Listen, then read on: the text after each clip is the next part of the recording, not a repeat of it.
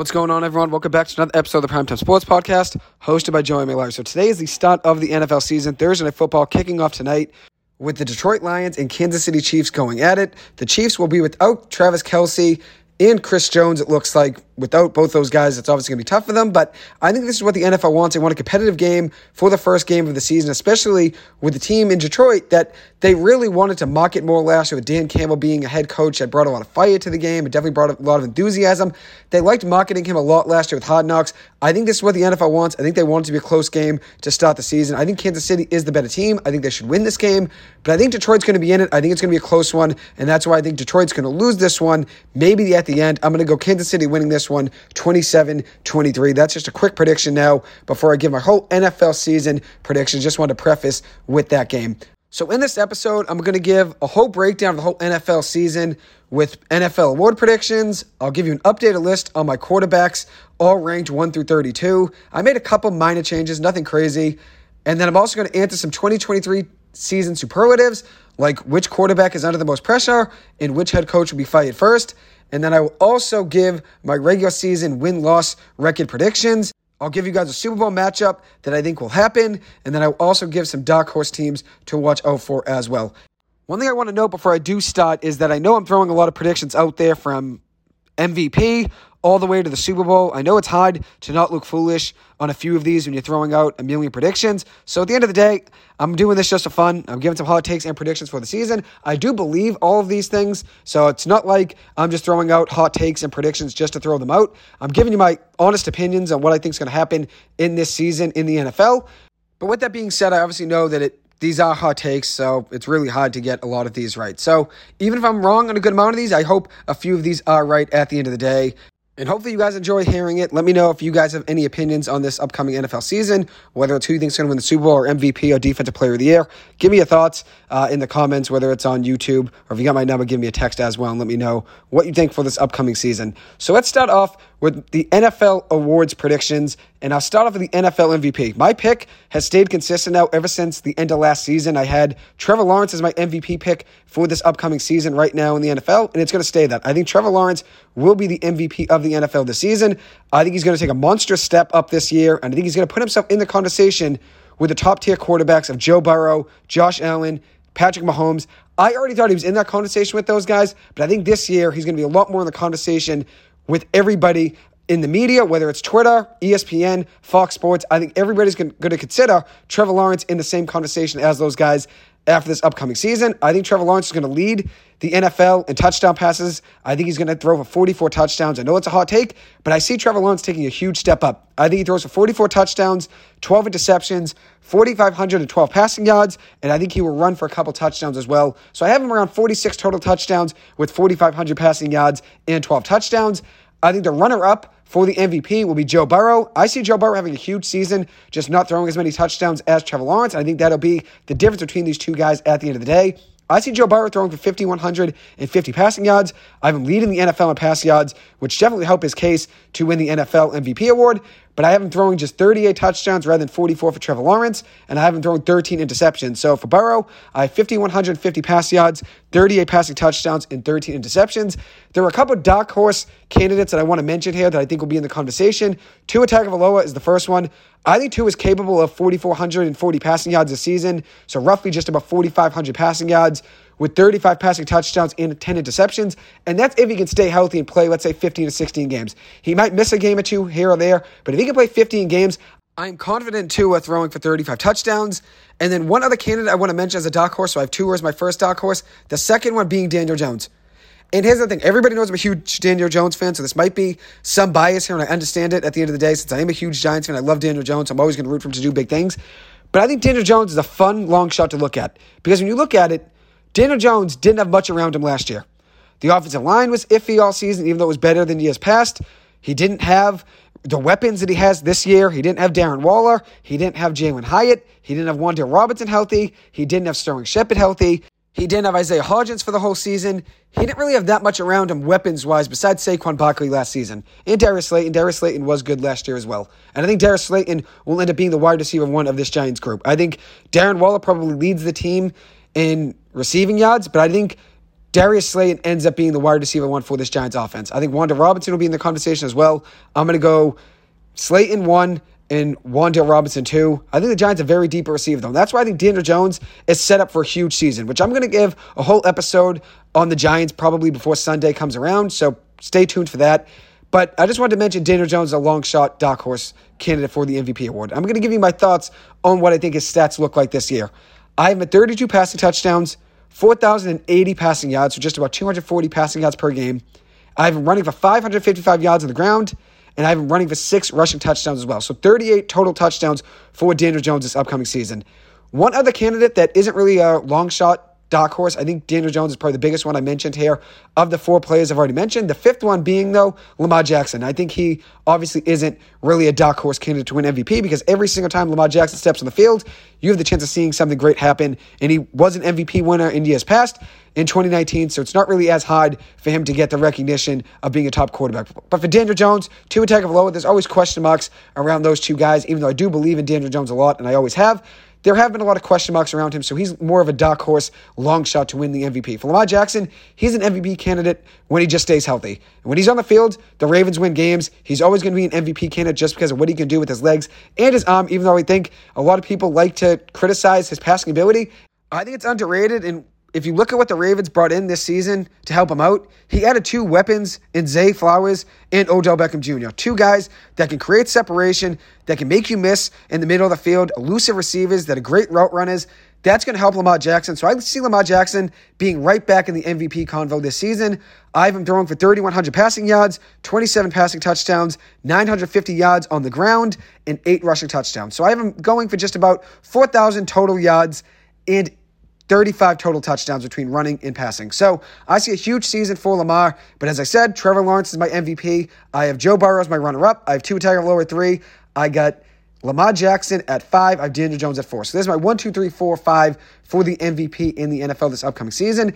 As for Offensive Player of the Year, I have Ja'Marr Chase winning Offensive Player of the Year, wide receiver for the Cincinnati Bengals. And in the last few years, wide receivers have won the Offensive Player of the Year award a lot more than in years past. Since 1972, there have only been four receivers that have won the Offensive Player of the Year award in the NFL since 1972. Just four receivers. But three of those four receivers have won it in the last three years Michael Thomas, Cooper Kupp, Justin Jefferson. I see Ja'Marr Chase being in that conversation this year. I have winning the Offensive Player of the Year award. It's typically running backs. Running backs have won it 26 times. Quarterbacks have won it 20. But I think this year will be the fourth receiver in a row to win the Offensive Player of the Year award. So it went Michael Thomas, Cooper Kupp, Justin Jefferson. I have Ja'Marr Chase being the fourth one to win it in a row.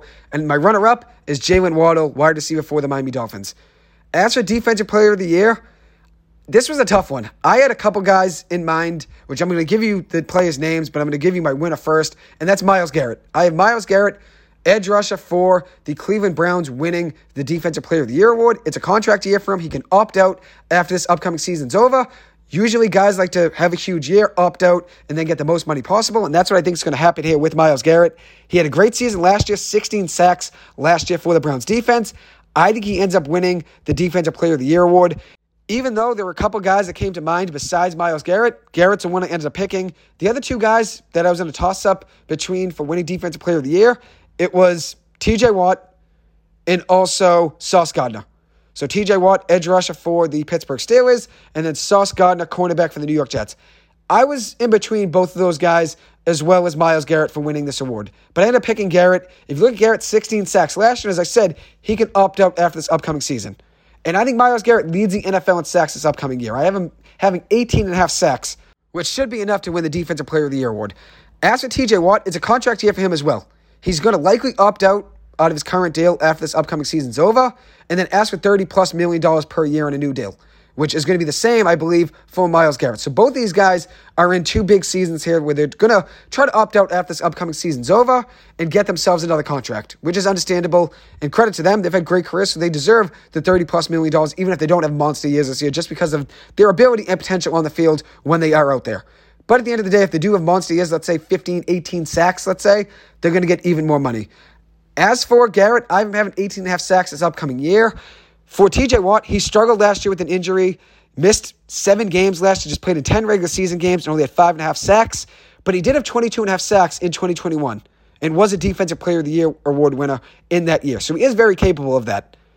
So I have Myles Garrett as a winner, TJ Watt as the runner up, and then I have Sauce Gardner being another runner up, which Sauce Gardner was the original guy I picked to win this award. He led the league in passes defended last year with 20. He also had two interceptions, 75 tackles, and three tackles for loss. One of the best defensive backs in the NFL. I'd put him right in the conversation as the best cornerback in the NFL right now with, let's say, Jaire Alexander. But I end up picking edge rushers here since it's typically an edge rusher that wins this award. Or a defensive lineman, since Aaron Donald won it, he's a defensive tackle. So defensive line or an edge rusher, that's typically what wins this award. And if you look at it, since 2009, when Charles Woodson won it as a cornerback for the Packers, there's only been one cornerback that's won the award since 2009 when Charles Woodson won, and that was Stephon Gilmore in 2019. Recently, it was Nick Bosa last year, which I actually got that right in my predictions last year. TJ Watt in 2021, Aaron Donald in 2020, Gilmore in 2019, Donald in 2018, and Donald in 2017. So if you look at the track history of the award over the last 10 years or so, it's a lot of linebackers, defensive ends, defensive tackles, and pass rushers that win this award. It's not typically a cornerback. Not typically a cornerback. So that's why it's tough picking Sauce Gardner to win this award, but I think he'll be in the conversation for it. As for Offensive Rookie of the Year, I think Bijan Robinson, running back for the Atlanta Falcons, will win this award. If you look at what Bijan did in college for Texas, he was electric. Every single time the ball touched his hands, there was a chance he was taking it to the house. Whether it was with speed, going down the sidelines, whether it was in the middle of the field and making guys miss with his elusiveness, or it was just being smart, finding the right way to run, and just getting around guys with jukes, cuts, running people over. Bijan can beat you in many ways. So I see Bijan having a big season this year for Atlanta. I actually have him as my NFL rushing leader for this upcoming season with 1,755 rushing yards. I have him running for eight touchdowns on the ground and also adding in three touchdown receptions. So I have Bijan having a big, big season this year for Atlanta. As for my runner up for this award, I have Jordan Addison, who I think is going to go for, let's say, 55 to 60 catches for 670 yards and five touchdowns. And then Jalin Hyatt is a long shot for this award, but I think he's going to catch people's eyes with what he's going to do this year for the Giants. I have Hyatt going for 33 catches, 550 yards, and five touchdowns this year. So not as many as Addison. Obviously, Bijan is levels ahead of him if you look at Bijan's total rushing yards and touchdowns. But I think Jalin Hyatt is very capable of making big plays for this Giants offense. He adds a part of the game the Giants haven't had in years past since Odell Beckham Jr. left, and that is game breaking speed and a player that can beat you on a home run shot down the field. And that's what Hyatt brings to this Giants team. So I like Hyatt. I think he's going to be very good for this Giants team. He's a guy to keep your eye on as a long shot for this award, but I have Bijan winning it, and I have Addison being a runner up there to Bijan. I think Hyatt, though, will be in the conversation. As for Defensive Rookie of the Year, this is more of a hot take, but I'm going Tyree Wilson an edge rusher for the Las Vegas Raiders. He's six foot six, 275 pounds, and even though only three edge rushes have won the Defensive Rookie of the Year award since 2013, I think Wilson is in position to win this award because he's going to a team in Vegas that needs pass rushing help. Besides Maxx Crosby and Chandler Jones, they don't really have much help on defense pass rushing wise. So he's going to a team that has two really good pass rushes that the other team is going to have to account for with their offensive line. And maybe that helps Wilson get more sacks. But he was also very productive in college. Seven sacks last year and 14 tackles for a loss for Texas Tech. And he's going to a team that needs help on defense. They're going to need big plays. And I think he's going to step up. I think he's very capable of eight sacks this year for the Raiders defense and maybe 13 tackles for loss. He's my pick for Defensive Rookie of the Year. As for Coach of the Year, I have Arthur Smith of the Atlanta Falcons winning this award. Partly because he's been good in years past. Like the Falcons last year weren't a good team record wise. If you look at the team, they only won seven games last season, but they lost a lot of close games, especially early in the season. Which I was watching the quarterback show on Netflix, which Marcus Mariota was a quarterback at the beginning of last season for the Falcons, and they showed a lot of the games early in the season when he was starting, and they lost a lot of close games to begin the season. So if they could just find a way to win a couple of those close games at the beginning of the season, I think they're capable of winning 10 games this year. Partly because the division is obviously poor as well, which obviously helps. When you have six games against that division, you probably should go four and two, considering the Panthers probably shouldn't be a great team this year. At least that's what I think will happen. I don't think they're going to be very good.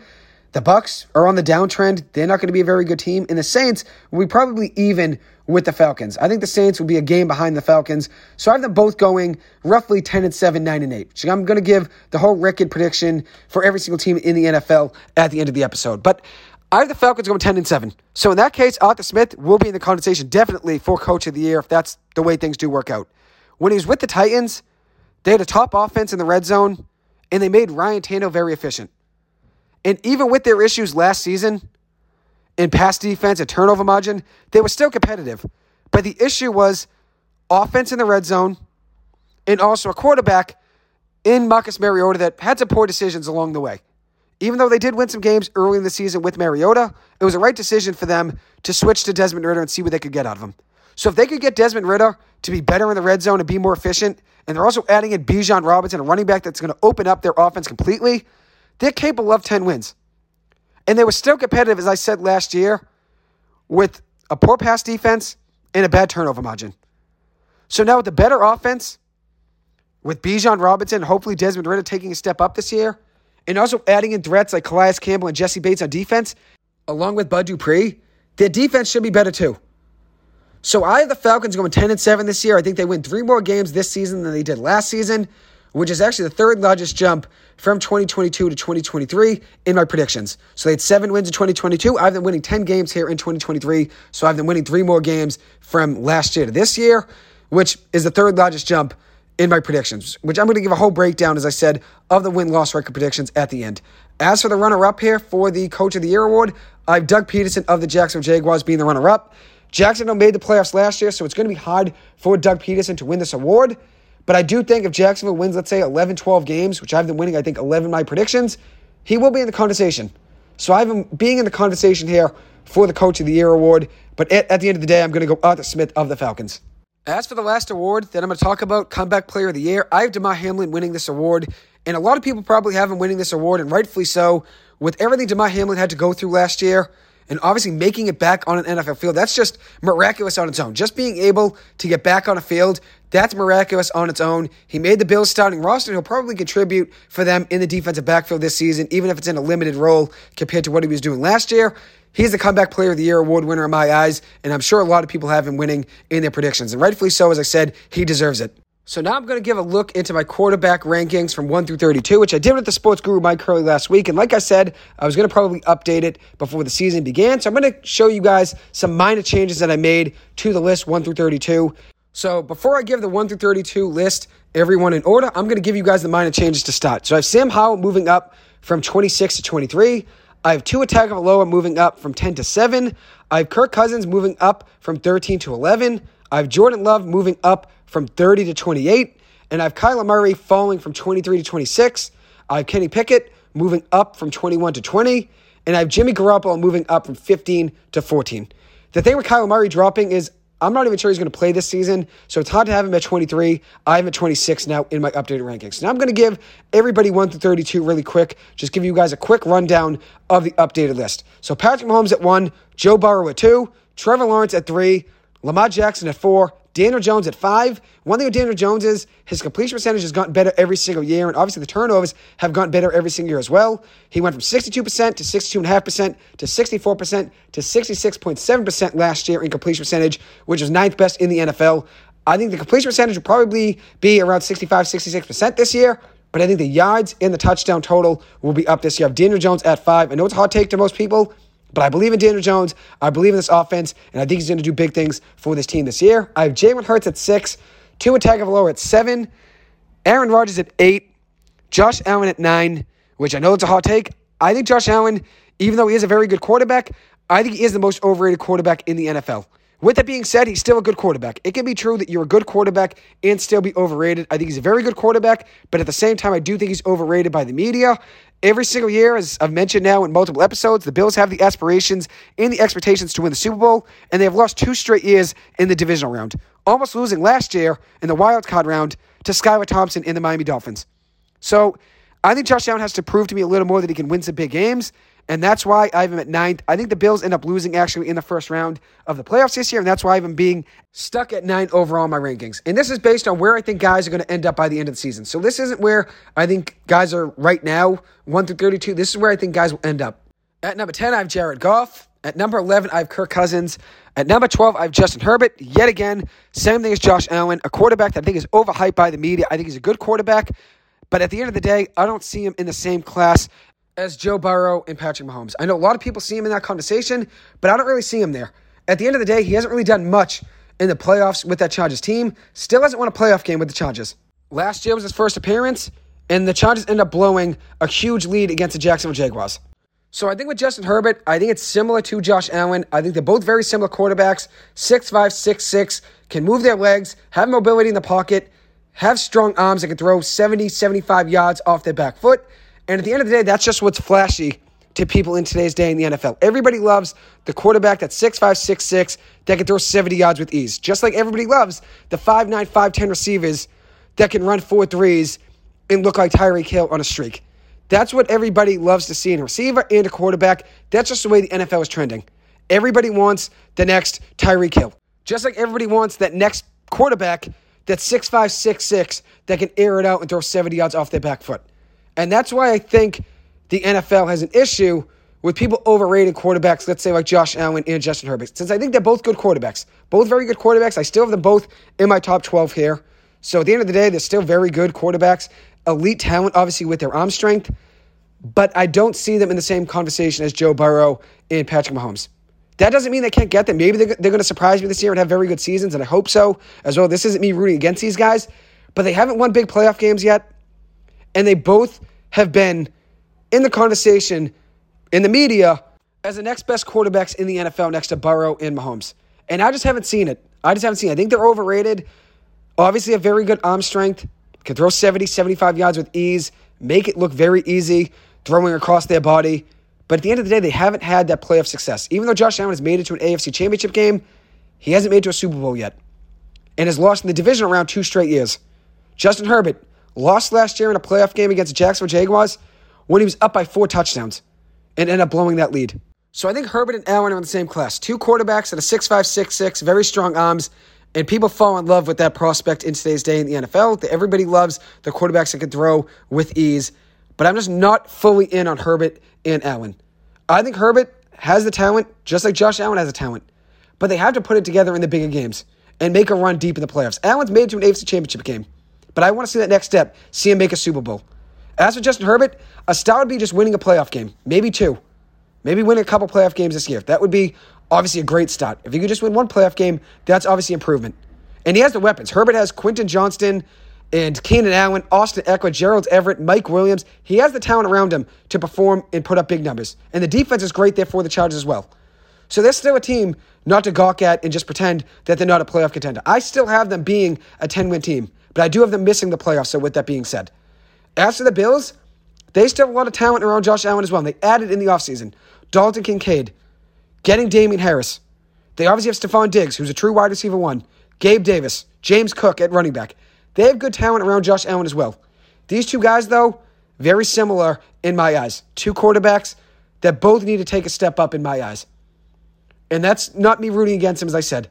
It's just, I feel like when you look at the media, whether it's ESPN, NFL Network, Fox Sports, Twitter, Instagram, everybody's always talking about Josh Allen and Justin Herbert being right up there with Mahomes and Burrow. And I just haven't been on board with that ever, really. Just because I need to see them take another step up.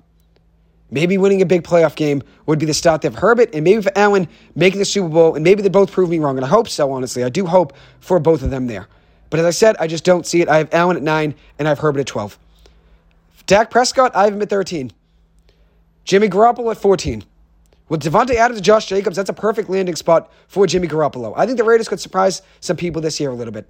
And they also added in a wide receiver and Jakobi Meyers that gets open a ton, which would help Jimmy Garoppolo. He's used to that with the 49ers, having receivers that are open, that are good route runners, and Jakobi Meyers is that good route running and has good hands. At 15, I've Matt Stafford. And with Cooper Kupp being out a couple games, that definitely hurts Stafford. He's going to be out at least week one, Cooper Kupp. I'd imagine probably week two as well. And that's obviously a worry. But last year in just nine games, Cooper Kupp was able to bring in 75 receptions for 812 yards and six touchdowns. So he's still a big play receiver, even when he is only playing half a season.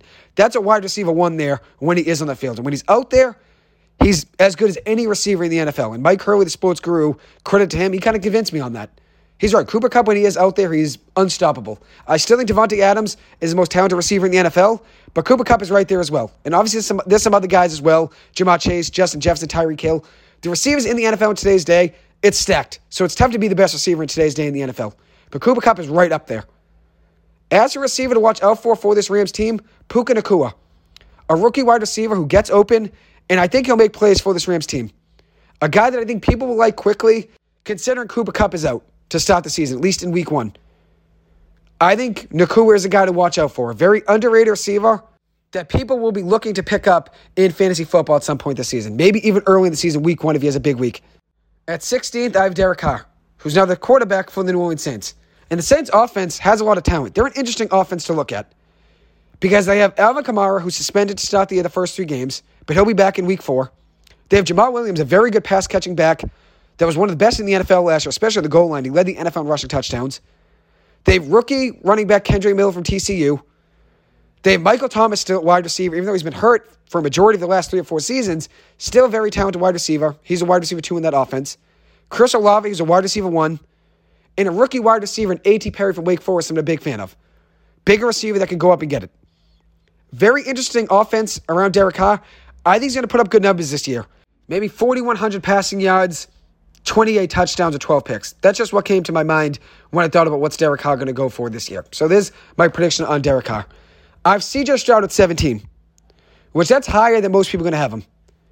But I think when you look at this offense, he has Robert Woods, Tank Dell, who I think is going to be a baller, a big fantasy sleeper star, I think, is Tank Dell. And he also has John Metchie III. So those are his three receivers. Has Dameon Pierce in the backfield and Devin Singletary.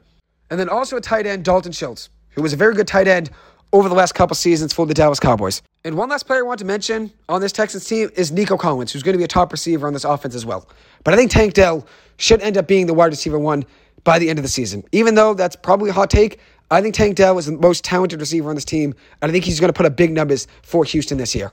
I think he's going to have a great connection with CJ Stroud. But I Stroud at 17, and that's higher than most people are going to have him. But I think when you look at his stats at the, at the end of this upcoming season, I think people will be impressed at really finishes this season with respect to his situation. He doesn't have a perfect offensive line, doesn't have a true wide receiver one, which, with that being said, not many rookie quarterbacks have a good offensive line and a true wide receiver one and a great running back. That's just not the case. Typically, when you're a great quarterback, you get drafted to the team that needs the most needs, with quarterback being the biggest need, obviously, that a team needs. But when you look at Stroud, I think the Texans are going to be playing from down in a lot of games, which might help Stroud's numbers. Maybe it's going to be a let's just air it out and see what happens type of situation in a lot of games if they're down by a couple scores, let's say in the third or fourth quarter. But I think Stroud's going to put up good numbers this year. Maybe he's not going to put up top half of the league touchdown numbers and yards numbers, which I think he's capable of it. Maybe he's not going to put up those numbers.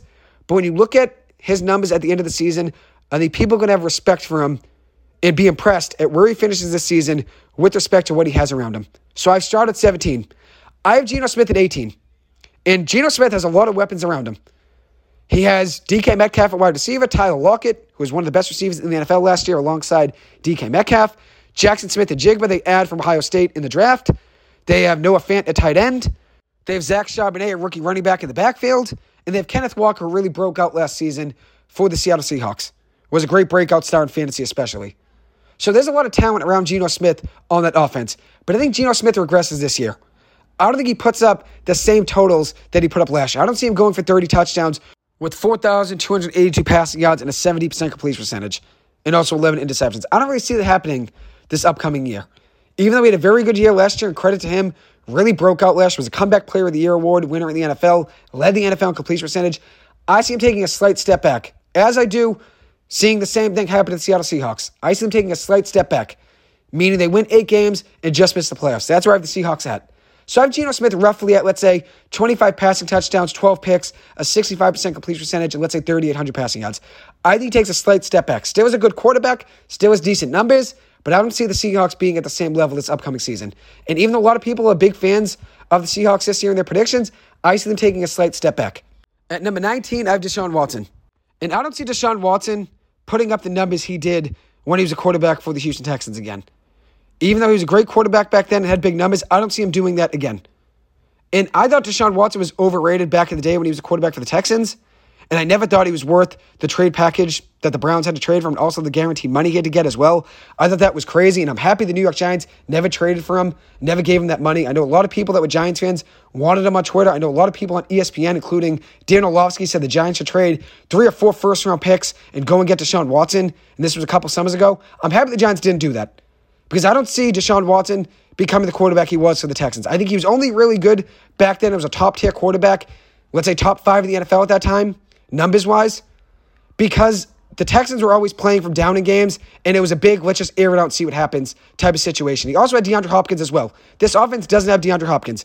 Even though Amari Cooper's a great wide receiver, he's not a true wide receiver one like DeAndre Hopkins. I think Amari Cooper's like a wide receiver one and a half, between a wide receiver one and a wide receiver two. Elijah Moore, very good receiver, probably ends up being his wide receiver too. Was very good a couple seasons ago with Zach Wilson and the Jets. Last season struggled. Obviously had a lot going on with the Jets. Wasn't really happy there and ends up getting traded. I see him being the wide receiver two in the offense. I think he's going to have a good year. Maybe let's say 55 catches for 580 yards and five touchdowns. David Njoku's a very good tight end. Nick Chubb, very good running back, one of the best in the NFL. I see Deshaun Watson, though, being the 19th quarterback. If you look at his numbers from last year on six starts, seven touchdowns, five interceptions, and 1,100 passing yards, with an average of 183 passing yards per game. This is a guy that once threw for 301 passing yards per game in 2020 with the Texans. Also threw for 256 and 260 per game in the two seasons prior with the Texans. It was a Pro Bowl in three straight seasons for the Texans from 2018 to 2020. I don't see him throwing for a league lead 4,800 passing yards again like he did in 2020. I think he will struggle with interceptions this year. I think he'll be right around, let's say, 14 to 15 interceptions, probably be in the top in the NFL in interceptions upcoming season. Even though he could throw for, let's say, 25, 26 touchdowns this year, I think interceptions will be a problem for him, and I think he'll throw maybe 14, which would be a career high for Deshaun Watson in his career. His previous career high for interceptions was 12 in 2019. I think he goes over that this year with at least, let's say, 13 to 14 picks. So that's how I feel about Deshaun Watson. I have at 19. At 20, I have Kenny Pickett. Kenny Pickett looked great in the preseason. Five drives he played in the preseason. Pittsburgh scored on all five drives and scored five touchdowns in those five drives. He was 13 to 15 passing with 199 yards and two touchdowns. He looks great in the preseason.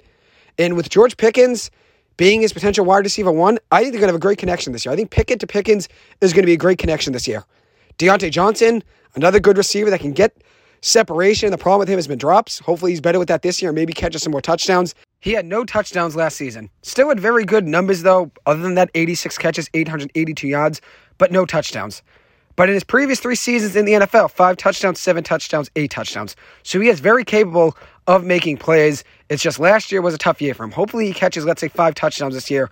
That would be big for Kenny Pickett in that offense. But I think George Pickens will emerge as the wide receiver one there.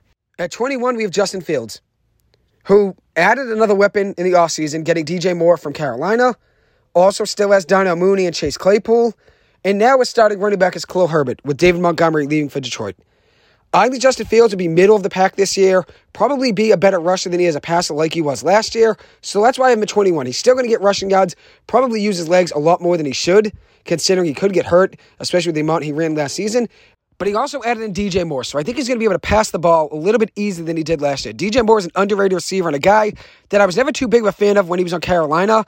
Then I looked at his stats this offseason and I looked at it and I said, wow, I mean, he's actually a good player. He's really like a wide receiver one and a half. I'd say he's between a one and a two. I always thought he was a two. He's between a one and a two. He's right there. Maybe he takes a step up and is a wide receiver one this year. I think he's very good fantasy value where he's drafted. He's a guy to keep your eye on this year to be a potential breakout player. Even though he's been good in the NFL over the last few years, maybe he becomes a legitimate wide receiver one if things were to work out between him and Fields. And I'm saying wide receiver one in fantasy. Maybe he takes a big step up this year. We'll see how that goes. But I think DJ Moore's a talented receiver. I think he's going to do big things with Justin Fields. Maybe, let's say, 80 catches for 1,125 yards and seven touchdowns. Which I know I'm throwing a lot of numbers at you guys. These are just numbers that come to my head when I think about where I think these players are going to be at this season. So I apologize for all the numbers, but at the end of the day, I want to give some predictions for stat lines for guys. So I'm just going to throw them out there, and maybe I'll hit on a couple, uh, and that would be obviously fun to watch if I were to. But it is hard, as I said at the beginning. It's hard to give predictions. It's hard to give hot takes. Not many people are ever right with a lot of these, considering they are hot takes for a reason. They are predictions for a reason. No one ever knows what's going to happen. That's the beauty of the NFL starting tonight. Nobody knows what's going to happen this upcoming season, who's going to win. Everybody is still competing for a Super Bowl week one. All 32 teams have their eyes on the Super Bowl. Whether or not they're going to make it there and whether or not they have the team to make it there, that's obviously a question, but everybody's competing to make it.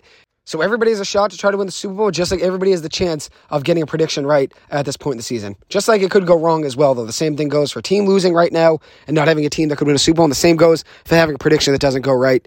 It could go both ways. So that's why it's fun to give predictions for the season and watch what happens over the course of the year. So 21, I Fields. And number 22, I have Brock Purdy. which he still hasn't lost a game that he's fully played in the NFL. So I give him credit. He's found a way to win the games he's been in.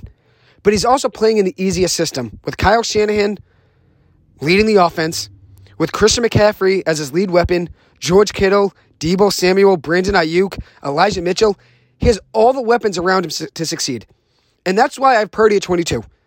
Because at the end of the day, I think he's in the easiest situation to succeed. And he also has a good offensive line as well, and a good defense, and a good team all around him. So it's definitely easier for Brock Purdy to do big things than it would be for, let's say, I don't know, Sam Howell this year with Washington. But I think Brock Purdy's situation helps him a lot more than most other quarterbacks. And rightfully so. I don't think anybody's going to really disagree with that. I think everybody sees Brock Purdy's situation as a favorable situation. And last year he went in and didn't have to make too many big time passes because they were up in a lot of games. The defense was really good. Give it Christian McCaffrey out of the backfield, and he finds a way to make a few guys miss. Brandon Aiyuk, Deebo Sam. I mean, you, you just have so many weapons there. That arsenal is ridiculous, and it definitely helped Brock Purdy. I don't expect him to put up the same exact numbers that he did last year. I think he's going to go for, let's say, roughly 3,200 passing yards, 25 passing touchdowns, let's say 13 picks. That offense definitely makes it easier on him, and that's why I don't give him as much credit as I would to some other quarterbacks. It's still hard to step in the NFL, especially being Mr. Irrelevant, having to work your way up the depth chart, and obviously getting an opportunity with the injuries that the Niners had last season. So credit to the kid for working his way up and obviously putting in all the time and effort to put up good numbers last season. But I don't think he's going to go undefeated, obviously, in every game he's going to play for the rest of his career. I think anybody thinks that. That's just very unlikely. And obviously a crazy thing to think about. No one's going to go undefeated for their whole career in every single game they fully play in. But I think if you look at the situation around him, it definitely makes it easier on him. I still don't see him putting up ridiculous numbers this year, though. I see 25 passing touchdowns for him, and let's say 13 picks and 3,200 passing yards. I don't see a ridiculous stat line, even with all those weapons. I think he takes a slight step back from the expectations he had last season, which the expectations when he stepped in last season weren't high. But when he started to win some games and started to find a way to throw two or three touchdowns a game, people started thinking they're not just going to the Super Bowl with this kid at quarterback. And I don't see them winning the Super Bowl, even though I actually have them making it to the Super Bowl this year. I don't see them winning it with him at quarterback. Credit to the kid and everything he did last year, and hopefully he proves me wrong. But at the end of the day, it is tough to bet on that kid when last year he did go into the perfect situation, didn't have any pressure on him. When Trey Lance went down, Jimmy G went down, the Niners were just happy they had a quarterback that could throw the ball over the line of scrimmage and give some touch passes and dump offs to the running backs. That's what we really need in that offense. Just some touch passes, 20 yard posts, five yard slants. That's all you really need in that offense, considering how shifty and versatile a lot of those weapons are in that offense. And you also have a great defense and a great system around you. It makes it easier on you. So I'm not really buying into Purdy being a Super Bowl winner, but I think they could make it there considering how good the team is around them. But with that being said, I think if Sam Donald steps in, which I think is going to happen at some point this season, even though I didn't mention that now, I want to mention that in my hot takes, but that's going to be the end of the episode. I think Sam Darnold's going to step in at some point and be the quarterback for them. Whether or not it's because Purdy's struggling or because, let's say, they just want to see what it looks like with Sam Darnold in that offense, which is probably unlikely. Purdy's the starter, so at the end of the day, it'd have to be Purdy struggling. And then maybe Sam Donald gets an opportunity. And if he does indeed get a chance to play for the Niners and start a quarterback, I think Sam Donald's going to look very good in that offense. And I'd take them to the Super Bowl, I have them going to the Super Bowl anyways. So whether or not Purdy's a quarterback or Darnold is a quarterback, I have them going to the Super Bowl regardless in my predictions.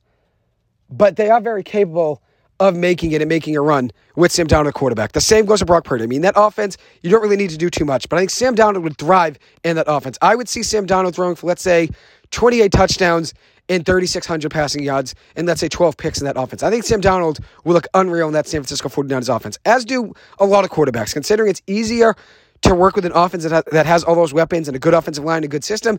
It's easy to work with that offense than it would be, let's say, the Arizona Cardinals this year. And the reality is, Sam Darnold has the talent, just has been poor with decision making over his career.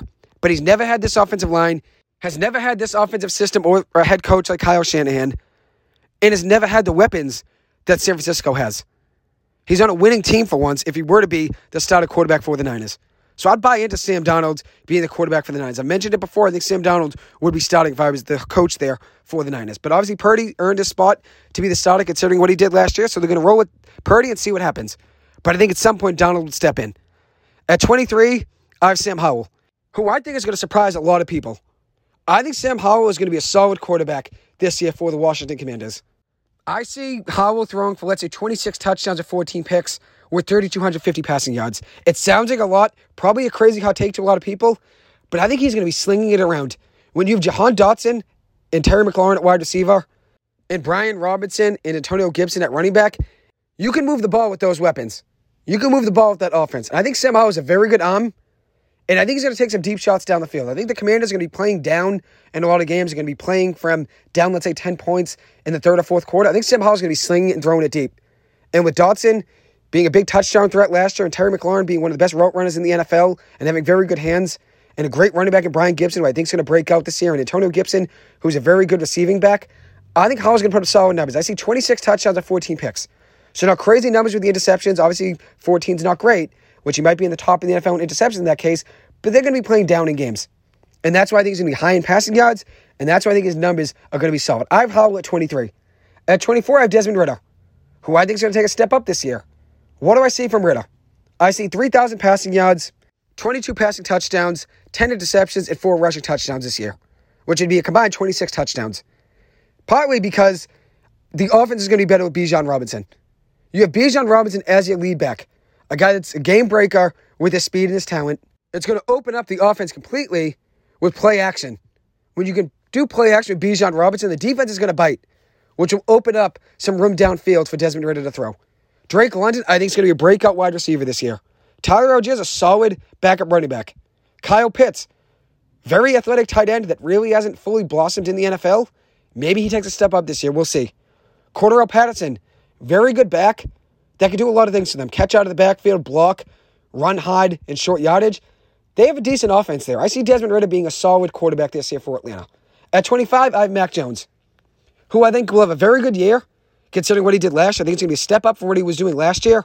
But I think this team struggles, considering how good the division is, their poor offensive line, and also question marks at wide receiver. Are Juju Smith Schuster and DeVante Parker going to stay healthy? They're both really wide receiver twos that are probably going to be wide receiver one and two on this offense. Tyquan Thornton's a question mark. We'll see if he can really break out this year. I'm not really too sure of how good he's going to be. And then they also have Kendrick Bourne, who was good two years ago with Mac Jones, but last year didn't get really as much run on the field. So we'll see what this offense looks like. But I think they're going to struggle as a team. But I think Mac Jones will have a good year. I think he's going to put up solid numbers. And you also have Rhamondre Stevenson as a check down machine, just being able just to throw it to him out of the backfield and see what he can do, see if he can help you out in short yardage situations, and maybe get six, seven yards every single time he touches the ball out of the backfield in a passing situation. Because Rhamondre Stevenson's a shifty back, was very good last year in the pass game, got about five or six yards every now and then out of the backfield just on checkdowns. So he's going to be a guy to keep your eye on. I think Mac Jones will be 25. At 26, I have Kyler Murray. And I don't really have much faith in Kyler Murray playing this year, but even if he does, I don't think he's going to have a great season. Marquise Brown's a very good receiver. James Conner is a running back that's, I think, on the downtrend. And then Rondale Moore is his wide receiver, too. I don't think that offense is going to be really good. I think that team as a whole is going to struggle, and I think they're tanking for next year to get Caleb Boom. So I'm not really high on Kyler Murray this year. I think he'll be gone from the Arizona Cardinals after this upcoming season's over, whether or not he plays this season at all. Whether or not he plays, he'll be gone after the season's over. At 27, I have Bryce Young, rookie quarterback out of Alabama, very successful in college, going to Carolina, a team that doesn't really have a great offensive line, and the weapons aren't really elite there. Adam Thielen is a good wide receiver too. DJ Chark's a good wide receiver too. Miles Sanders is a good running back. I think he's going to take a step back this year. And the Chuba Hubbard is a solid backup running back. Bryce Young really doesn't have the best formula around him to succeed this year, but it's going to be a growing season and learning and developing in the NFL this year for Bryce Young. So you don't need too many big things out of him. As for 28, I have Jordan Love, which he has a good receiver in Christian Watson, who had some touchdowns last year with Aaron Rodgers, seven touchdowns overall, had a big year with Aaron Rodgers. We'll see what Jordan Love looks like with Christian Watson this year. And then the Packers also have two very good running backs in A.J. Dillon and Aaron Jones. But I'm not really that high on the Packers being great this year, so I have Jordan Love at 28. We'll see what happens. I don't think the Packers are going to win many games here. I think I have them at six or seven wins. So I have Love at 28. A lot of the quarterbacks are my top are quarterbacks that are on playoff teams. If you're on a bad team, a team that I don't think is going to do great, you're kind of on the downtrend in the lower half, let's say 27, 28, 29, 30 range, which I'm not really high on the Packers this year, so I have Jordan Love at 28. But for reference, a quarterback that I'm high on is, let's say, two Tua Tagovailoa. I have him at seven. I think the Dolphins are going to be really good this year. Desmond Ridder, I have at 24. I think the Falcons will be good this year. I have them making the playoffs. But that's the last quarterback listed. 24 is the last quarterback I've listed that's going to make the playoffs. After that, these guys I all think are going to miss the playoffs. At 29, I have Russell Wilson, who really struggled last season, which I saw Russell Wilson regressing anyways in Seattle. And I'm happy the Giants didn't trade for him because Russell Wilson, Deshaun Watson, a lot of fans, a lot of analysts on ESPN, Fox Sports, Colin Cowherd included, wanted the Giants to trade for Russell Wilson. It really worked out for them that they didn't because Daniel Jones is better than Russell Wilson. And at the end of the day, the money that Russell Wilson got from Denver and also the package they had to trade to Seattle to get him, just ridiculous. I'm not really that high on Russell Wilson this year. I think he'll have a better year than he did last year, but I still am at 29. I don't think he's going to be great this year. Even though Jerry Jeudy finished last season strong, I'm not really that high on Russell Wilson. At 30, I have Ryan Tannehill. And Ryan Tannehill's been an average quarterback in the NFL, has had them be a competitive team just about his whole time there in Tennessee, making it to the playoffs, being the number one seed at one point. But I'm not really that high on Tennessee. And I think Malik Willis will step in at some point midseason as a starting quarterback. At 31, I have Baker Mayfield. And if he could be the quarterback he was drafted to be out of Oklahoma, maybe there's a chance that Tampa Bay surprises people this year. But the issue with Baker Mayfield is decision making. And he's never been able to put it all together in the NFL.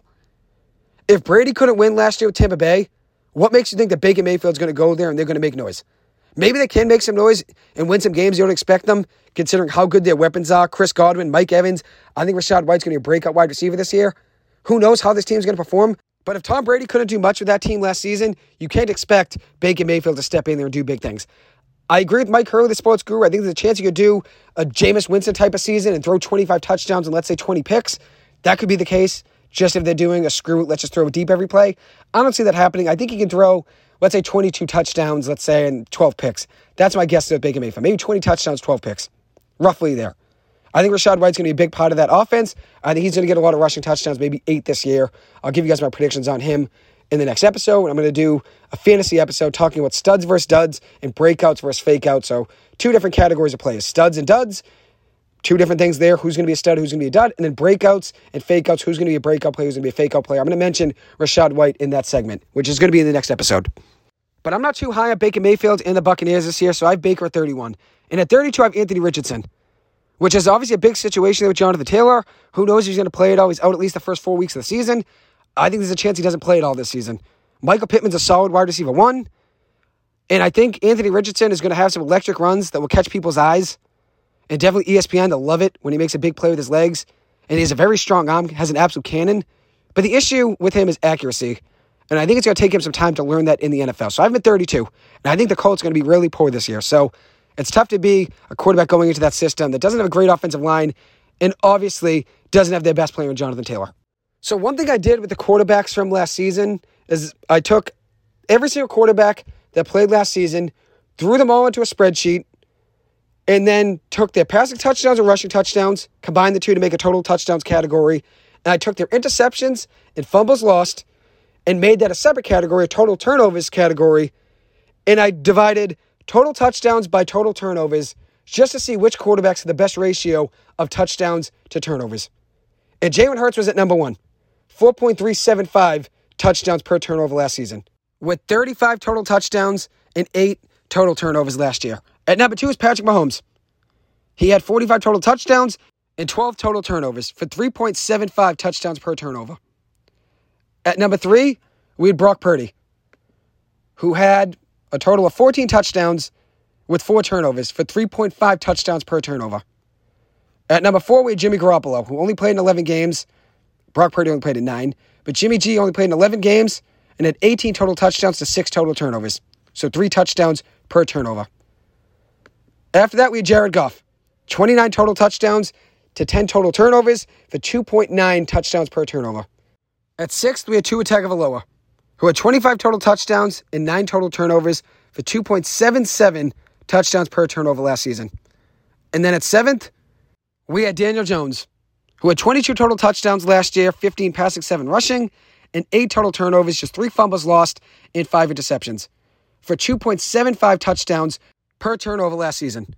And that's one thing that I love about Daniel Jones is that over the last few seasons, he's not only gotten better fumbles wise, only 3 fumbles lost last season with 6 fumbles, just 3 lost, but he also found a way to cut down on the, on the interceptions.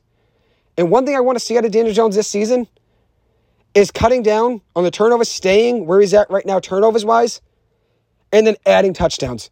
I want to see him roughly at the same touchdown to turnover ratio, but I want to see him at, let's say, 30 total touchdowns, 35 total touchdowns. That's what I want to see out of Daniel Jones this season, which I think he's very capable of. I think Daniel Jones is going to get him in the conversation of that top five range of touchdowns to turnovers. Which, if you look at Hurts, he's 4.375, Mahomes 3.75, Purdy was 3.5, Jimmy G was 3, and Jared Goff is 2.9. I think Daniel Jones is very capable of that three range 35, 36 total touchdowns, and let's say 12 turnovers. With, let's say, eight interceptions, 10 interceptions, and two fumbles. Who knows what it may be. But I think Daniel Jones is going to get him up in that category of total touchdowns to total turnovers, which is the category I just made of my own that I want to see where Daniel Jones would rank. And he's ahead of Joe Burrow. Joe Burrow is eighth in that category. 40 total touchdowns to 15 total turnovers. He's at 2.66 total touchdowns per turnover. Probably because he's a better offense, Joe Burrow. Obviously, a very good arm. I think he's the second best quarterback in the NFL. And he takes a lot more risks. When you take a lot more risks and throw the ball deep, a lot of the time it can work out. You can get a touchdown thrown to Ja'Marr Chase, but you, you also get picked at the same time, which Joe Burrow did with some interceptions last year as well. But obviously worked out. Joe Burrow is one of the best quarterbacks in the NFL, and rightfully so.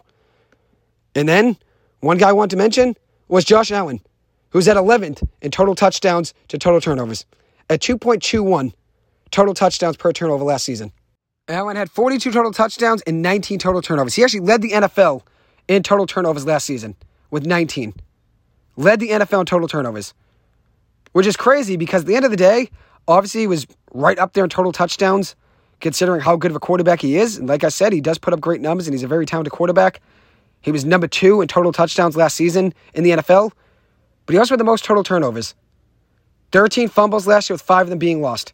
No one really talks about the total turnovers there for Josh Allen. He had 19 last year, and obviously, partly because of the total touchdowns he has. That's why no one talks about the turnovers. But he does turn the ball over a lot for a top quarterback. Mahomes just turned it over 12 times last year. Joe Burrow turned it over 15 times. So Josh Allen's the highest there with 19. But he also has second highest in total touchdowns of 42. So credit to him on that. He does put up a lot of numbers, but nobody talks about the turnovers with Josh Allen. And another guy I want to mention was Justin Herbert, who was at 14th in this metric I made, with 25 total touchdowns last year and 13 total turnovers, with 1.92 total touchdowns per turnover last year. So we'll see how these guys look this year in this metric. This is something I just did for fun. And some guys that I'm high on this year weren't really great last year in this metric. Trevor Lawrence was at 21st this metric last year, 30 total touchdowns with 17 total turnovers, 1.76 total touchdowns per turnover last year. We'll see what he looks like this year. He had nine fumbles lost last season with 12 total fumbles and also eight interceptions. We'll see what he looks like this year. But I think Trevor Lawrence's total touchdowns are going to go up heavily this year with Calvin Ridley being his wide receiver one. And obviously with him being more comfortable in the NFL and developing, we'll see what his numbers look like. And this metric isn't everything. I just did it for fun to see what Daniel Jones would rank in total touchdowns per turnover because I knew last year Daniel Jones didn't turn the ball over much. And there wasn't really much talk on other guys that turn the ball over a lot. Let's say like Josh Allen. Not many people talked about him turning the ball over last year. And at the end of the day, it's probably because of the total touchdowns he had 42 last season. But he did turn the ball over a lot. Josh Allen, 19 total times last season, which was most in the NFL. Matt Ryan at 18, which was second. So Josh Allen was first. Matt Ryan didn't play the whole season, mind you, either. I mean, he only played 12 games. So it's a little bit different. Matt Ryan probably would have led it if he played more games. But that Colts team last year was just a tough team to watch. But I wanted to do this metric just for fun. Geno Smith, he's at 12th in this metric last season. 31 total touchdowns to 15 turnovers, 2.06 touchdowns per turnover. He's at 11th. Kirk Cousins was at 17th last year. 31 touchdowns to 17 turnovers with 1.82 touchdowns per turnover last year. Aaron Rodgers at 18th with a total of 27 touchdowns to 15 turnovers, 1.8 touchdowns per turnover. The same ratio as Andy Dalton in 14 games, and the same ratio as Sam Donald in six games which I don't really include many guys in this. I really only included guys that played a good amount of snaps. So Sam Donald didn't play 10 games. Everyone else I've really talked about played just about 10 games. Brock Purdy playing nine. But everyone, for the most part, played just about 10 games or more in the NFL this year. Jimmy G played 11, so he's about the least besides Brock Purdy. Brock Purdy played nine, Jimmy G played 11. But if you look at this metric, though, it's interesting to look at total touchdowns to total turnovers. It's pretty cool to look at. Lamar Jackson, 20 total touchdowns last year to 9 total turnovers. He only played in 12 games, 2.22 touchdowns per turnover. He was at 10th last year. Justin Fields, 25 total touchdowns to 11 total turnovers last year, 2.27 touchdowns per turnover. He was at 9th. Not many people talked about Justin Fields last year, and obviously he likes to run the ball a lot more than he passes. But we'll see what his ratio looks like this year. which I'll probably do this over the course of the season, but I did this for fun just to look at where guys stood last season. Dak Prescott, 24 touchdowns to 16 turnovers, 1.5 touchdowns per turnover, at 24th in the NFL. Next up, Russell Wilson, 19 total touchdowns to 13 total turnovers, 1.46 touchdowns per turnover, which the total touchdowns is passing and rushing touchdowns together, and the total turnovers is fumbles, lost, and interceptions. It's cool to look at, though. Mac Jones, 15 total touchdowns to 12 total turnovers, 1.25 touchdowns per turnover. He was at 27th last season in this metric. Russell Wilson was at 25th, which I mentioned of 1.46 touchdowns per turnover. So I did for fun, just to look at, which I gave a breakdown just about every quarterback. I didn't mention Brady. He was at 26 touchdowns to 13 turnovers. So he was at two touchdowns per turnover. So he's 13th in the NFL. Justin Herbert, I mentioned, he was at 14th. Kyler Murray had 70 touchdowns and nine turnovers in the 11 games he played, 1.88 touchdowns per turnover. He was at 15th. Ryan Tannehill, 15 touchdowns to eight turnovers, 1.87 touchdowns per turnover. He was at 16th. And then one other guy that mentioned in here, which I might have, I might not have, Kirk Cousins, 31 total touchdowns to 17 turnovers. He was at 1.82 touchdowns per turnover at 17th in the NFL. So I just about mentioned every starting quarterback in the NFL. Derek Carr's the only one I missed, it seems like. 24 touchdowns to 14 turnovers at 1.71 touchdowns per turnover. He was 22nd, or 21st rather, in the NFL last season in this metric. But some guys I expect to move up in this metric, Daniel Jones, I think he's going to be in the three range this year. I think Trevor Lawrence is going to be in the three range this year. Trevor Lawrence was at 1.764 last season. I see him moving up to the three range, and we'll see what happens. So there are all my thoughts on the quarterbacks in the NFL in their rankings 1 through 32. So now what comes into question is what quarterbacks are under the most pressure. So I made a list of six quarterbacks that I think are under the most pressure in the NFL, starting off with Dak Prescott. The Cowboys have expectation to go out and try to win a Super Bowl. That's what their expectations have been over the last few seasons, but Dak hasn't been able to bring them there. Whether or not it's his fault, who knows? That's up for debate. I think Mike McCarthy's more of the issue, but Dak hasn't been able to bring them there during his career, unfortunately. Even though I like Dak Prescott, I wish him well. At number two, we have Russell Wilson. After a poor season last year and how much he regressed, from Seattle to Denver, even as last year in Seattle, he was regressing. But last year from Seattle to Denver, he regressed heavily. He has a lot of pressure on him to try to turn back time and be the Russ Wilson he was back then because they got rid of their head coach Nathaniel Hackett, brought in Sean Payton, and they're hoping Russ Wilson could be the answer quarterback for them, which they traded for him to be the answer quarterback and to bring them to the promised land considering how good the defense is, and he was very poor last year. So he's under a lot of pressure. Jordan Love at three. Even though he hasn't really played a lot in the NFL in his career, there's expectation for him to still be the answer quarterback for them. Consider they spent a first round pick on him in 2020, ended up never playing really with Aaron Rodgers being the starting quarterback. He got a couple starts, but never really got to play with Aaron Rodgers as the starting quarterback. And now the expectation is for him to be the answer quarterback and help them be in contention like they were for years with Aaron Rodgers. And we'll see what they do with Jordan Love. At four, I have Mac Jones. I think Mac Jones has a lot of pressure on him this year to try to be the answer quarterback that the Patriots need. Even though last year was a struggle for Mac. This is a brand new year, clean slate for him. And I think Mac's going to have a good year. I just think the Patriots struggle as a whole. But I think Mac has a better year. Now you have Bill O'Brien as your offensive coordinator, and you also have a little bit more stability around you, and you don't have Joe Judge and Matt Patricia calling plays for you. So that's definitely going to be an upgrade for Mac Jones. If you look at what Daniel Jones was with Pat Shurmur, and then you, when you look at what he was for two years with Joe Judge, he was a much different quarterback who played a lot more conservative, didn't have as many touchdowns, and a lot of people criticized Daniel Jones during the Joe Judge era. Then he gets a real good offensive coordinator this past year, getting Mike Kafka from the Kansas City Chiefs, and then also Brian Daboll, who has a great offensive mind. Getting those two guys made a big difference there for Daniel Jones last season. So Mac Jones having Bill O'Brien, maybe that'll help him get him back on track. The fifth most pressure on a quarterback this season is Josh Allen. The Bills need to make a deep run in the AFC because every single year, the same story is that they're going to win the Super Bowl and they're going to be a Super Bowl contender and they end up falling short every year. So I have Josh Allen as the fifth most pressure on a quarterback this season. At six, I have Brock Purdy because the weapons on San Francisco are undeniable. There's great talent on both sides of the ball and it's a Super Bowl ready roster. The question is, is Brock Purdy enough at quarterback to win them a Super Bowl? And as I said, I think Sam Donald takes over at some point or at least he should, in my opinion. I'm a big Sam Donald fan. I think he still has talent. And if you look at that offense, I think Sam Donald would do very well with that offense. And they're still the favorite to come out of the NFC in my eyes, whether it's Purdy or Sam Darnold as a quarterback. But I'd roll with Donald. But they're just about a favorite for everybody in the NFC with Purdy a quarterback. So we'll see what happens. But I think if Donald is their quarterback, I'd have a lot of faith in him. But I'd say Purdy's the sixth. most pressure on a quarterback this year because the weapons on the team are undeniable and they have a good backup quarterback in Sam Darnold. If he struggles at some point this season, maybe Donald steps in. Next up, which teams are under the most pressure? Which teams are in a situation where it's Super Bowl or bust? I'll start off with the New York Jets. Their defense is ready to win now, and so are their weapons on offense. When you add in Aaron Rodgers in a trade, a four time MVP quarterback, the expectation is to go and win a Super Bowl. And with their weapons on offense, like Allen Lazard, Breece Hall, Dalvin Cook, Garrett Wilson, Mecole Hardman, that team's ready to contend and win right now. But there's one question can the offensive line hold up? With Mekhi Becton back healthy, that's a big add to the Jets' offensive line. and It is huge for pass protection for Aaron Rodgers. But do they have enough in that offensive line to try to go and contend? I'd say the Jets have the most pressure on them, considering how much they've been covered in the offseason.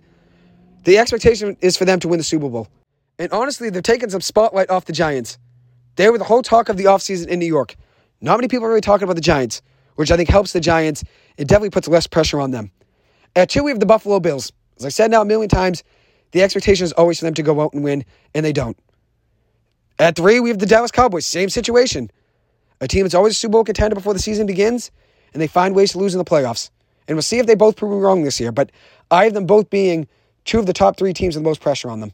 The Bills probably have a better roster, I'd say, than Dallas. So maybe they have a better chance of making a run, but the AFC is harder to make a run in. The NFC is a little bit easier. At four, we have the Los Angeles Chargers. I think the Chargers are under a lot of pressure considering where they were at last season. A team that has a lot of talent on defense, a lot of talent on offense. They added in Quentin Johnston. They added a new offensive coordinator in Kellen Moore, which is better than Lombardi, their old offensive coordinator. And maybe Kellen Moore will help their weapons try to succeed and make a run in the playoffs. Because last year they made the playoffs, which was a start last season, making the playoffs. Now pressure is on them to win a game, which they blew that game last year against Jacksonville. The pressure is on them to go out and win a game and maybe make a run in the AFC. At fifth, we have the San Francisco 49ers. With the weapons and talent on this roster, they need to win now. Their window has been open, and they still have no Super Bowl appearances in the last two years. With a 10 7 record in one year and a 13 4 record in the other, they've found a way to lose in the NFC Championship two years in a row, which last year was tough. With Brock Purdy's elbow injury, they really couldn't move the ball on offense, but now they're healthy. And Brock Purdy, people like this year, considering how good he was last year with that offense, people like them still to win the NFC. So the pressure is on them to make a run this year. And they gave up a lot of picks to get Trey Lance, and he wasn't the answer quarterback. And the funny thing is, is that they traded three first round picks in that trade with the Miami Dolphins to go up and get Trey Lance in the 2021 NFL draft. And with those three picks I said to Miami, they were used by the Dolphins to get Jaylen Waddle, trade for Tyreek Hill, and trade for Bradley Chubb. They traded up for Jaylen Waddle with one of the picks, they traded for Tyreek Hill with the other, and traded for Bradley Chubb with the third pick. So it worked out for Miami there. But for the 49ers, they went all in to get their quarterback in Trey Lance because they were in a win now contention mode and they thought Trey Lance was a quarterback for the future and he wasn't. And at some point, this window is going to close to them. Even though they have a great roster and a really good team all around, they're not going to be able to keep all these pieces together forever. Even though they just signed Nick Bosa to a monster extension, there is pressure on this San Francisco 49ers team to win a Super Bowl and do it in the next couple of years. Because they've been in win now mode and they've been an aggressive team over the last few years. As I said, mentioning the Trey Lance trade, trading up and trying to get him, and he wasn't the answer. They've been aggressive and they haven't been able to win with that roster and with that team. So the pressure is on this team to go out and win this season. Another question I want to ask is which head coach will be the first fired this season? Which is not really a great question. You're, you do not really root for any guy to get fired, but which head coach is going to start off the season poor and maybe be fired midway through? I think Ron Rivera could be the guy. Maybe by week 12 or week 13. Although I think Sam Howell will impress this year with Terry McLaurin and Jahan Dotson, and I think the Commanders will be able to score the ball on offense, maybe average 21, 22, 23 points per game. I think Washington starts out maybe 2 and 4 in their first six games, and it'll put Ron Rivera in the hot seat. Which their first six games against Arizona, which they should win week one. Then Denver's a toss up, but then they play Buffalo, Philly, Chicago, Atlanta, and the Giants. I could see 2 and 4 in that stretch. I mean, you could also see 3 and 3, but I could see 2 and 4 in that stretch. And if you're 2 and 4 in the first six games, it puts pressure on your head coach especially a guy that there was question marks about coming into the season of whether or not he was going to be let go at some point last year. I think Mike McCarthy could be a guy that's fired at the end of the year if the Cowboys don't meet expectations. I don't think he's going to be fired midway through. So now that brings into question who are my top head coaches in the NFL going into this season? And I mentioned it last week in a podcast with the sports guru Mike Hurley, and I want to just give a quick rundown of my eight with all the guys in order. Because last week I think we did 12. I'm going to give you my top eight, all of them in order. I have four in the AFC and four in the NFC. And number one, I have Sean McVay. Even though I think the Rams still missed the playoffs this year, I think he can impress with this team. If Stafford can stay healthy, that's a big question mark for this team. But if he can stay healthy, they'll be competitive. And maybe they finish around 500, which nobody expects them, except me, really, to be a team that's around 500. So if they're around that, that's impressive. I think Sean McVay is the best head coach in the NFL. Even if last year didn't go his way, there were a lot of injuries with that team. At number two, I have Andy Reid. Number three, Mike McDaniel. I think the Dolphins are going to be really good this year. At four, I have Doug Pederson. I think Jacksonville's going to be really good this year. At number five, Brian Daboll. At number six, John Harbaugh.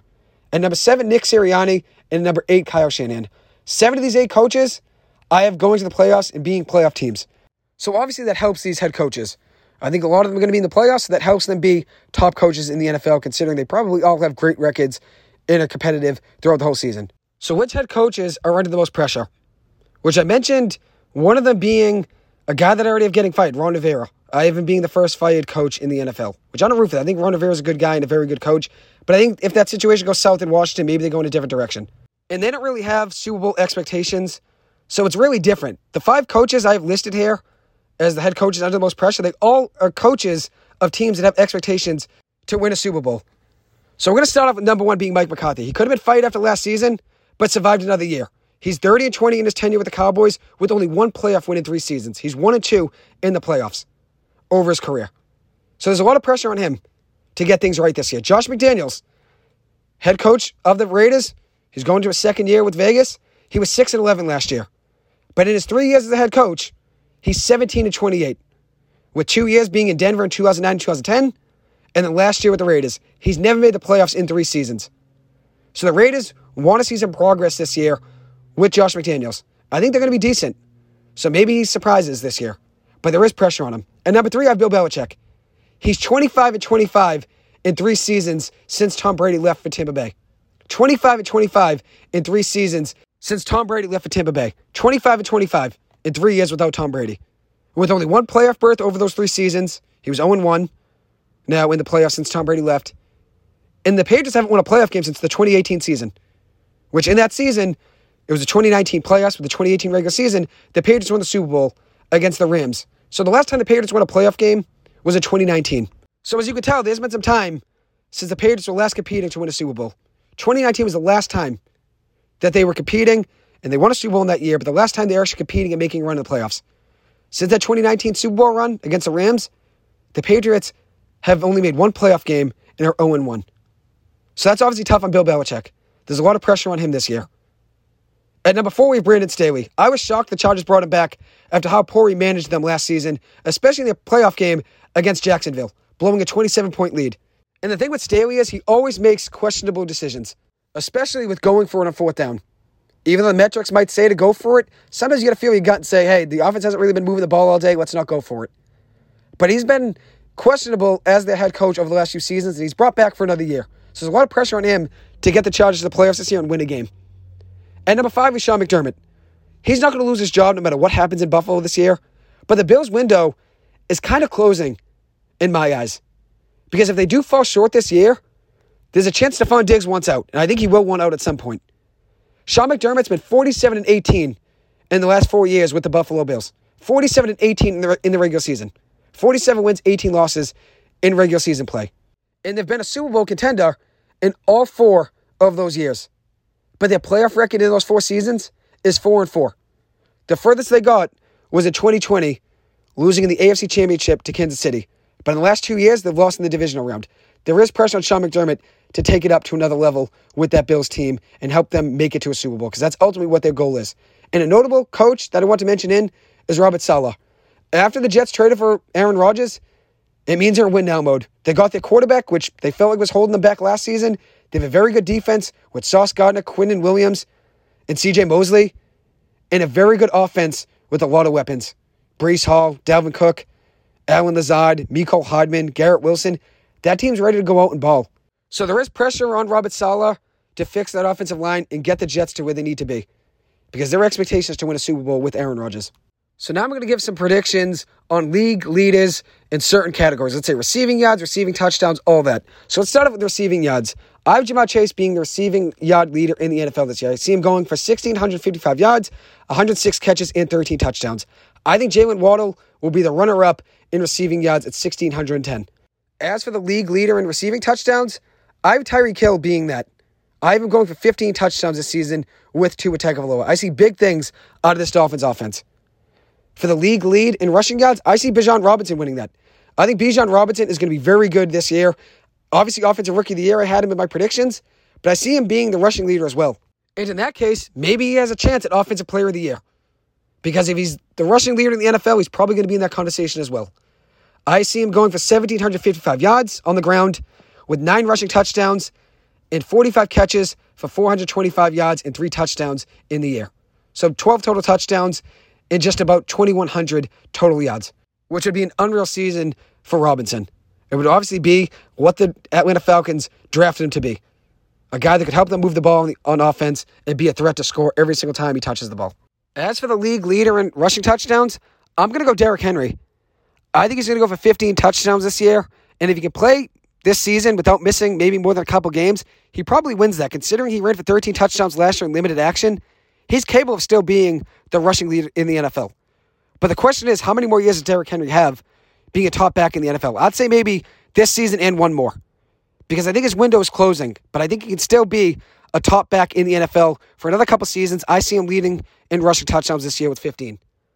But if he does indeed slow down, let's say this year, I'd say watch out for Tyjae Spears, a guy that I think is going to take over next season in that backfield for the Tennessee Titans.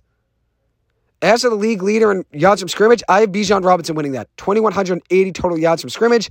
And at that point, as I said, I think he's going to be in the conversation for Offensive Player of the Year. Who's going to be the league leader in passing yards? I have Joe Burrow being that. 5,150 passing yards, 38 touchdowns, and 13 interceptions.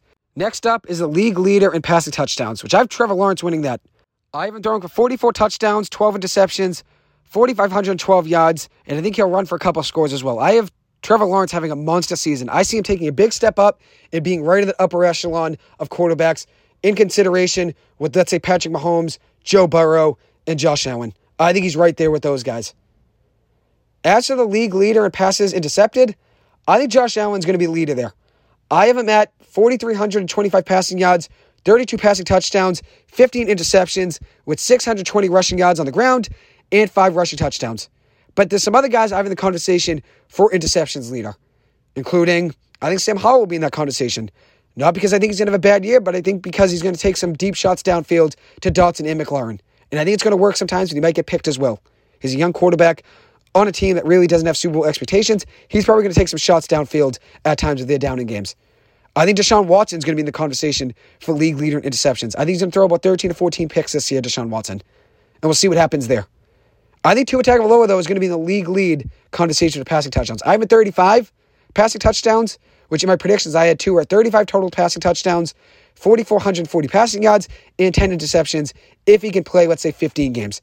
Question mark with two Tua Tagovailoa has been, can he stay healthy? If he can stay healthy, I think he's in that MVP conversation. Next up, who's going to be the league lead in interceptions?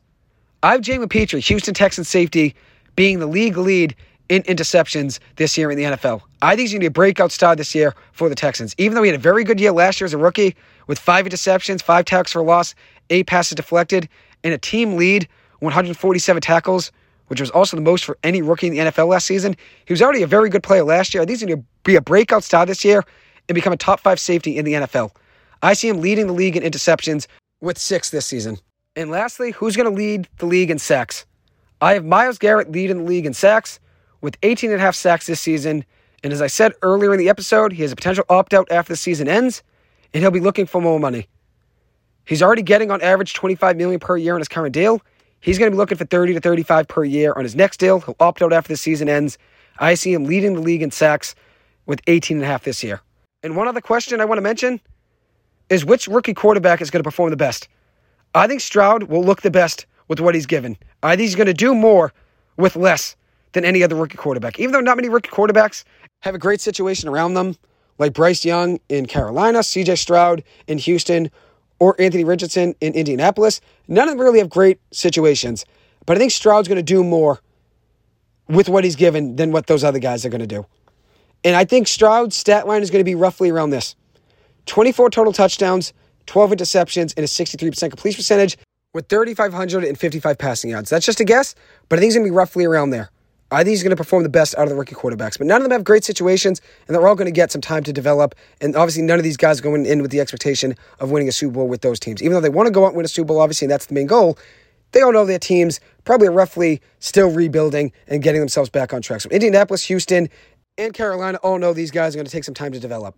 And that's just a reality of rookie quarterbacks in today's day. They need time to develop, learn the game, make mistakes. That's how you get better. Making mistakes is how you get better. Throwing a ball into double coverage, realizing you can't do that like you did in college, you learn the game and you develop. That's the main goal as a rookie. But I think Stroud's going to have a very good year.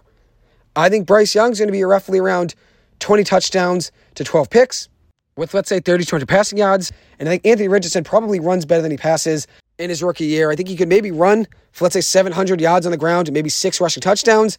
I think he can pass for, let's say, 13 touchdowns and, let's say, 10 picks. That's just a guess with, let's say, 2,950 passing yards this upcoming season. So now I'm going to give my division predictions, my win loss record predictions for every single team in the NFL for this upcoming season.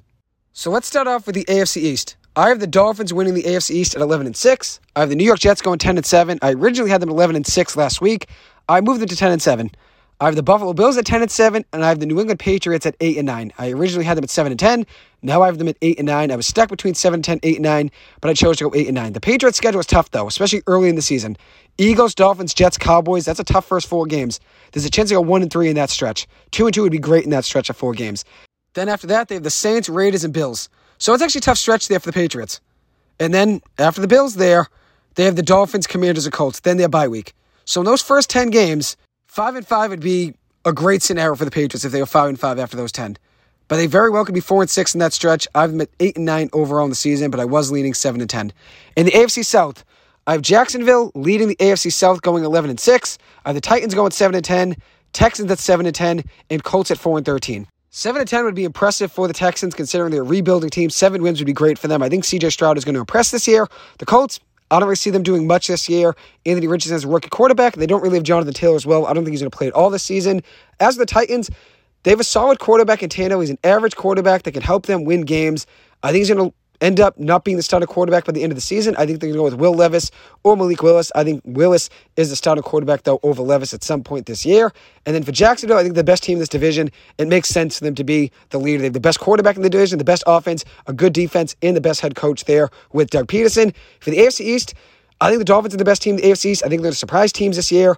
I think if you look at that offense, Tyreek Hill, Jaylen Waddle, De'Von Achane a receiving back who's very shifty, 4-3 speed is what his 40-yard dash was. Very good back. And then I think Tua Tagovailoa is going to be great this year. They'll hopefully get Jalen Ramsey back later in the season. They have Bradley Chubb and also have a very good cornerback in Xavien Howard. I think that team's going to win the division. I like Mike McDaniel as well. I think he's a great head coach. I have the Jets at 10 and 7. Originally, I had them at 11 and 6. I had them lose just one more game than I had originally. As I said, I was 11 and 6. Now I'm 10 and 7. I still think they'll be a playoff team. Same thing with the Buffalo Bills. I think with the Jets, though, I look at their offensive line, it is a worry. It is a worry. I think Aaron Rodgers can make it work, but I don't think they're going to be a Super Bowl winner with that offensive line. And you never know. I mean, things haven't gone right in recent years for Aaron Rodgers in the playoffs. The Packers have had great teams over the last five years, and they haven't really gone in any runs with Aaron Rodgers a quarterback and Davante Adams a wide receiver, unfortunately. As for the Buffalo Bills, every single year, as I said, they're always going to be a playoff team, and they're always going to be a team that's contending considering Josh Allen's their quarterback, and they have Stefon Diggs at wide receiver and a very good head coach as well and a good defense. Issue is, of they're not making the runs that they should to the Super Bowl, or at least runs to the AFC Championship. They have the roster to do so and a defense, but they just haven't been able to put it all together. As for the Patriots, I think they're going to struggle this year, but I do think Mac Jones will perform well, as I said. But I have them at 8 and 9. Next up is the AFC North. I have the Ravens at 12 and 5. Lamar Jackson added in weapons this offseason with Zay Flowers and Odell Beckham Jr. Now Lamar has a new contract as well. As I said, I think last season he might have sat out towards the end of the year, maybe because of the injury to his PCL wasn't 100% healthy yet. He wasn't ready to play and wasn't 100% recovered. Maybe he sat out at the end because he wasn't 100%, didn't want to hurt it more and risk not getting a payday. It ends up working out for him. He gets his payday. And the Ravens also added in Jadeveon Clowney in the offseason. I like that offense with Mark Andrews as the number one receiver for Lamar Jackson, then you add in two very good players in Odell Beckham Jr. and Zay Flowers, even though Zay has had some issues in his career at BC dropping balls over the middle. But obviously, one thing with Zay is he wants to get upfield as quick as he can to try to make some people miss. but obviously you have to catch the ball first. Uh, he does have good hands, but does drop some balls every now and then. But I do think that offense is going to be lethal. The Cincinnati Bengals at 11 and 6, second in the division. I got the Steelers at 8 and 9, and I have the Browns at 7 and 10. I think Lamar's healthy. Baltimore wins this division. When Lamar is healthy, Baltimore consistently wins games. Lamar Jackson has a 45 and 16 record in the regular season. 45 and 16 regular season record. So they find ways to win when he's healthy and playing in the regular season. As for the Steelers, I do think Kenny Pickett has a productive season. I think he throws 25 touchdowns. I think he's capable of moving the ball down the field and helping that offense grow. I think he goes for 25 touchdowns and 12 picks, but the division is too strong for the Steelers to make the playoffs right now, in my eyes. But I think Pickett does take a step up, and I think he's the answer for them at quarterback in the future. At least I hope so for their sake. I think Pickett does have a good year. As for the Bengals, with Joe Burrow quarterback, you're always going to be a Super Bowl contender because he's proven in the NFL he can make runs in the playoffs and be a dangerous quarterback. I have them at 11 and 6. I think their defense still is a little bit iffy, even though they've found ways to put things together over the years and make runs in the playoffs, obviously, making it to the Super Bowl one year. I have them at 11 and 6. And then for the Browns, 7 and 10. I don't really buy in too much to Deshaun Watson, even though that defense does have some talent. They have some weapons on offense, like Nick Chubb and also Amari Cooper. I still think that team struggles. I have them at seven and ten. AFC West, I have the Chiefs at thirteen and four, Raiders at ten and seven, Chargers at ten and seven, and I have the Broncos at seven and ten. I had the Broncos originally at eight and nine. As I said, I don't really buy in too much into Russell Wilson. I think Sean Payton will make him a little bit better this year, but I'm not buying into Russell Wilson turning back time. I have them at 7 and 10. The defense is good, though, so maybe they can win a couple games with that. The Chargers, I have a 10 and 7. I don't really trust Staley, unfortunately, which is an issue, so I have them missing the playoffs. Same thing with the Raiders. The AFC is going to be tough this year. 10 and 7 isn't going to guarantee you make the playoffs. So I have the Raiders being 10 and 7 and missing the playoffs. The Raiders have a Jimmy G is a big pickup because he's proven he can take a team to the playoffs and he's a winning quarterback, especially in the regular season in the NFL. He's been a quality starter in the NFL over his career. I think he's going to do pretty well with Davante Adams and Josh Jacobs. And then the Kansas City Chiefs, I have a 13 4. Not really much to say about them. Still Patrick Mahomes at quarterback, even though Travis Kelce is going to be out week one tonight against Detroit. And they're also without Chris Jones, a defensive tackle, while he's holding out, waiting for a contract. They're still a dangerous team. It's hard to bet against Andy Reid. And they have a lot of weapons on offense. Sky Moore, Marquez Valdes Scantling, Kadarius Toney, even though he is an injury-prone receiver, he's still good. And they also have some other pieces on offense like Richie James, like Rashee Rice, like Justyn Ross. They're going to be able to move the ball down the field. I have them at 13 and 4. NFC East, I have the Eagles at 11 and 6, Giants at 10 and 7, Cowboys at 10 and 7, and the Commanders at 5 and 12. I have the Eagles, Giants, and Cowboys all making the playoffs. The Eagles, I think they're going to lose a couple more games in the regular season this year than last. They did lose some pieces like Javon Hargrave and CJ Gardner Johnson, but added in the draft, getting Nolan Smith out of Georgia and Jalen Carter out of Georgia as well. They're still going to be good. And obviously, Jalen Hurts was a great quarterback last season. He's going to be building even more this season, hopefully.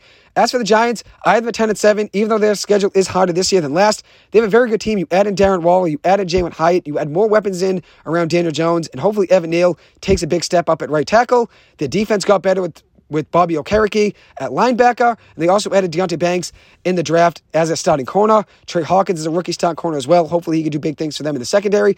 But I like this Giants team this year. I think they can be dangerous. The Cowboys have a 10 and 7. Good offense. I think Dak Prescott's going to be better this year than he was last year. I still don't expect them to make a deep run in the playoffs, but I expect them to be a playoff team. And then I have the Commanders at 5 and 12. I think the division's too tough for them, even though I think Sam Howell is going to make strides at quarterback. And their defense was good last year. The defense was one of the better in the league. They have a good defensive line, but at some point they'll probably move on from Chase Young. Maybe midseason if things aren't going well. Maybe they trade him elsewhere. In the NFC South, I have the Falcons at 10 and 7, Saints at 9 and 8, Panthers at 6 and 11, and Bucs at 5 and 12. One interesting thing is that in 18 of the last 20 seasons in the NFL, at least one last place finisher has gone from last in the division to first in the division over a year, from last to first, and won the division the following year.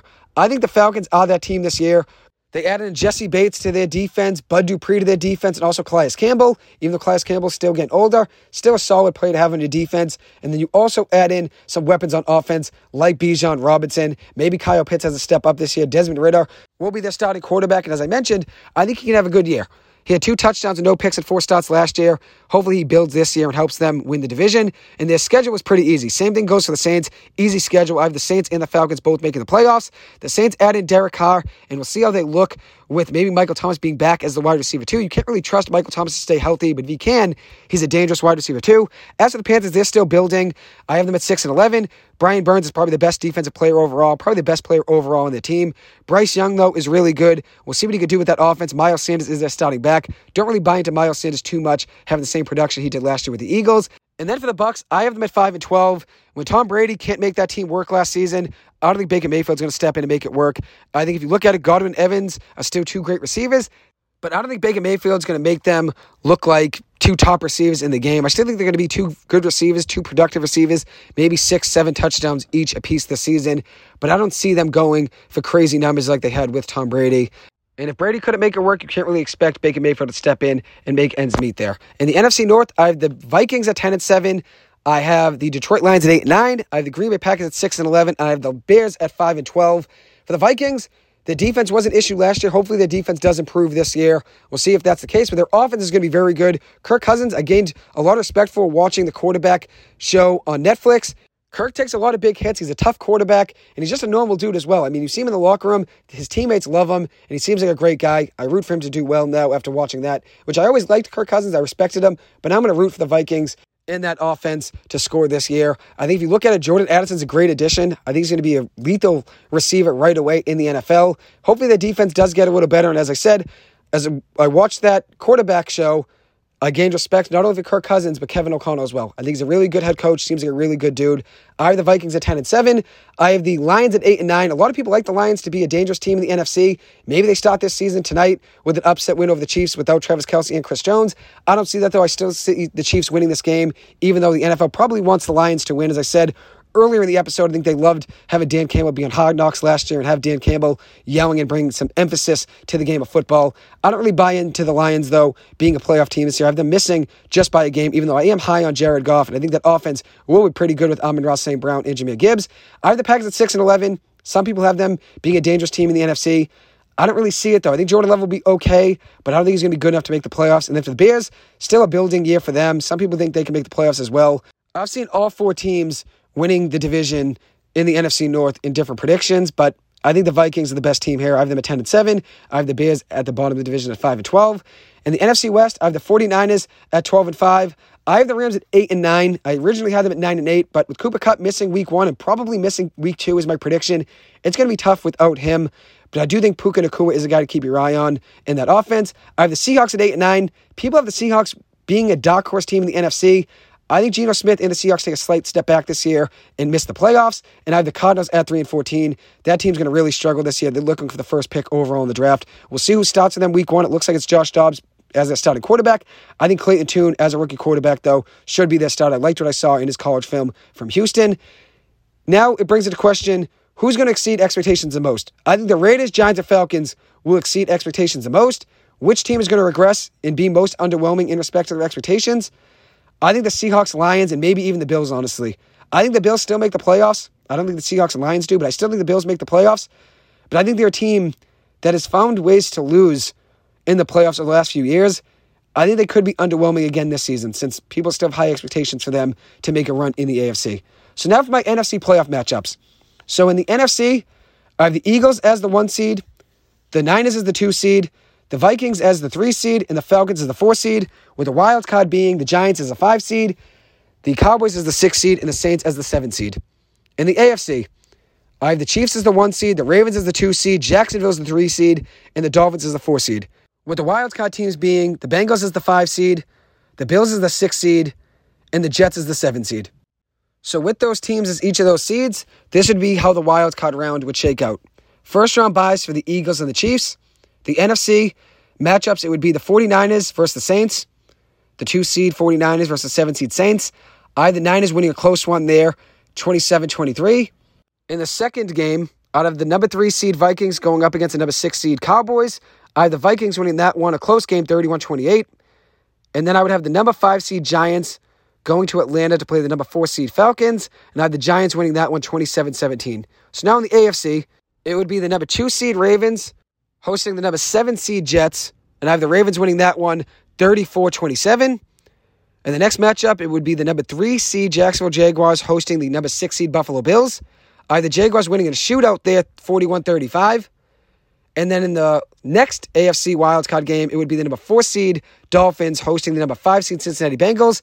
And I have the Dolphins winning that one. I think it would be an upset win 33 30. Then in the divisional round, we would have the number five seed Giants going to the number one seed Eagles. I the Giants winning an upset game here. The divisional round matchup last year from last playoff run, for the Eagles was Giants Eagles in the divisional round. The Giants got blown out in that game. And hopefully they remember that feeling and how that game went and they use it as motivation. I think the Giants shock Philly in this game and win this game 27 20. In the next divisional round game in the NFC, we'd have the number three seed Vikings going to the number two seed 49ers. I have the 49ers winning that game 36 23. Then in the AFC, we'd have the number one seed Chiefs hosting the number four seed Dolphins. I have the Dolphins winning an upset game here 31 30. Now, how many people are going to have that? I wanted some hot takes in there. I like this Dolphins team this year. I have the Dolphins winning that game 31 30. Then in the next AFC game, with the number two seed Ravens hosting the number three seed Jacksonville Jaguars, and I have the Jaguars winning that game 30 to 27. And if you look at a lot of games in the playoffs last year, were one score games and down to the wire, and that's what the NFL wants. People obviously get more into it when it's a one score game and you're more locked into the TV. They're going to want more one score games, I'm sure, this year. So I have Jacksonville winning that one 30 to 27 over the Ravens for another one score game there in the divisional round. So now the conference round, it would be the Giants going to San Francisco and Dolphins at Jaguars. And I have the Dolphins winning that game 26 to 23. And I have the Giants losing to the 49ers 24 17. So in my Super Bowl, it would be the 49ers versus the Dolphins. And I have the Dolphins winning that game 28 24. I know it's a hot take, but I like the Dolphins this year to be a team that's going to surprise the people. If Tua Tagovailoa can stay healthy, that team can be dangerous. If he gets hurt, throw this right out the window, and the expectations aren't going to be the same if Tua gets hurt. I do like Skylar Thompson, but I don't have Super Bowl expectations for the team this year with Skylar Thompson. So I'm going to give a second bracket here with the same teams and the same seedings, but just in case things go south. Let's say the Dolphins do end up losing to a Tagovailoa. I'd have the Bengals beating them in that first playoff game. So I'm going to do a second bracket here, which the first one is what I think is going to happen. As I said, Dolphins over 49ers. That's what I believe. I think that could be a Super Bowl matchup, but I'm going to change it around just a little bit to have a second one. So the same teams making the playoffs, but I'm going to have different outcomes in a few games. So in the Falcons Giants game, the wild card round, I have the Giants winning that game still. Then in the Vikings Cowboys game, I'd have the Cowboys winning. So I'm going to switch it up. I'm going to do two brackets here just for fun, with the first one being what I believe is going to happen, then just a second one here, just have an alternate one. Just some matchups I'd like to see. And then I would have the 49ers Saints game with the 49ers still winning that. In the AFC, I'd have the Dolphins losing to the Bengals. If Tua were to get hurt, I mean, the Dolphins' expectations to win the Super Bowl, especially with my bracket here with them winning, that's completely out the window if Tua goes down. For the Jaguars Bills game, I'd still have the Jaguars winning. I still think the Jaguars beat the Bills anyways. I think the Jaguars will be the better team this year than the Bills, especially with that offense being high scoring. I think they're the best offense in the NFL this season. And then in the Ravens Jets game, I still have the Ravens beating the Jets. So now the matchups would be the Eagles versus Dallas in the in the divisional round, and then the Giants versus the 49ers. In the AFC, it would be the Chiefs versus the Bengals, and the Jaguars versus the Ravens. So in those divisional games, I'd have the Eagles over the Cowboys, and I would have the Giants upsetting the Niners. Because I want to see that Giants Eagles game and see what it would look like in a conference championship game. So I have the Giants and Eagles in the NFC championship. So now in the divisional round of the AFC, as I said, we have Chiefs, Bengals, and Jaguars, Ravens. I'm going to go Bengals over Chiefs. I'm going to go Bengals over Chiefs in this game. It's hard to get back to the Super Bowl. So considering it's tough for one team to make it back, which out of, out of the Eagles in this bracket beating the Giants, you're never going to see the same matchup and have the Chiefs Eagles go back at it for a second year in a row. So I have the Eagles over the Giants in the NFC Championship game. So now in the division round, I'm going to go Bengals over Chiefs. And then just for the sake of it, I'm going to go Ravens over Jaguars because I think Lamar Jackson deserves to make a run in the AFC. And I think that Ravens team is going to be dangerous this year. I think that's going to be a high scoring game, though. In that matchup, originally my first bracket, I had the Jaguars beating the Ravens. And this one, I'm going to do Ravens over Jaguars. And that's going to be a high scoring game 38 35 Ravens, I guess, is what I'd say. So that would leave the Bengals and the Ravens going at it in the conference championship. So you'd have Eagles, Giants, and Ravens, Bengals as your conference championship games. Two matchups that are filled with division rivals. Out of the Eagles beating the Giants in that game, I think the Giants will go to the NFC Championship. That was my prediction last year. I'm going to stay with it again this year. I think the Giants will make it to the NFC Championship this year. I think they're a dangerous team. Nobody's really talking about. In the NFC, people are talking about the Lions and the Saints and the Seahawks as sleeper teams. I think the Giants are the best sleeper team in the NFC. But I have the Eagles beating the Giants in this matchup.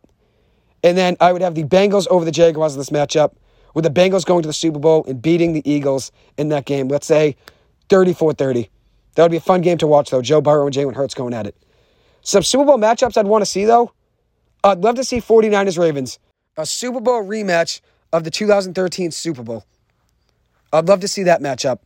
And one other matchup I'd love to see Giants versus Jaguars. I think Jacksonville's going to be the AFC Championship. I have the Giants and Jaguars as my two best sleeper teams in the NFL. Two dark horse teams to make it to the Super Bowl. Even though I don't have either team making it to the Super Bowl in either one of these predictions, I think they both can make it to their conference championship games. I have the Giants making it in both of my brackets here, and I have the Ravens making it in my first one, my legitimate one. And the second one I did just for fun. In case things don't work out for Tua Tagovailoa and the Dolphins, let's say if he gets hurt, and just to see some matchups I'd like to see, like Giants, Eagles in the conference championship, and Bengals, Ravens. But I think this Jacksonville team is going to be legit. I think the Jaguars are going to be legit for years to come. When you have Trevor Lawrence with Calvin Ridley and Christian Kirk and Travis Etienne and Evan Engram and Zay Jones, that offense is ready to go and they're ready to score points right now. I'm excited to see that Jacksonville Jaguars team, and I'd honestly put them as the sixth best team in the NFL.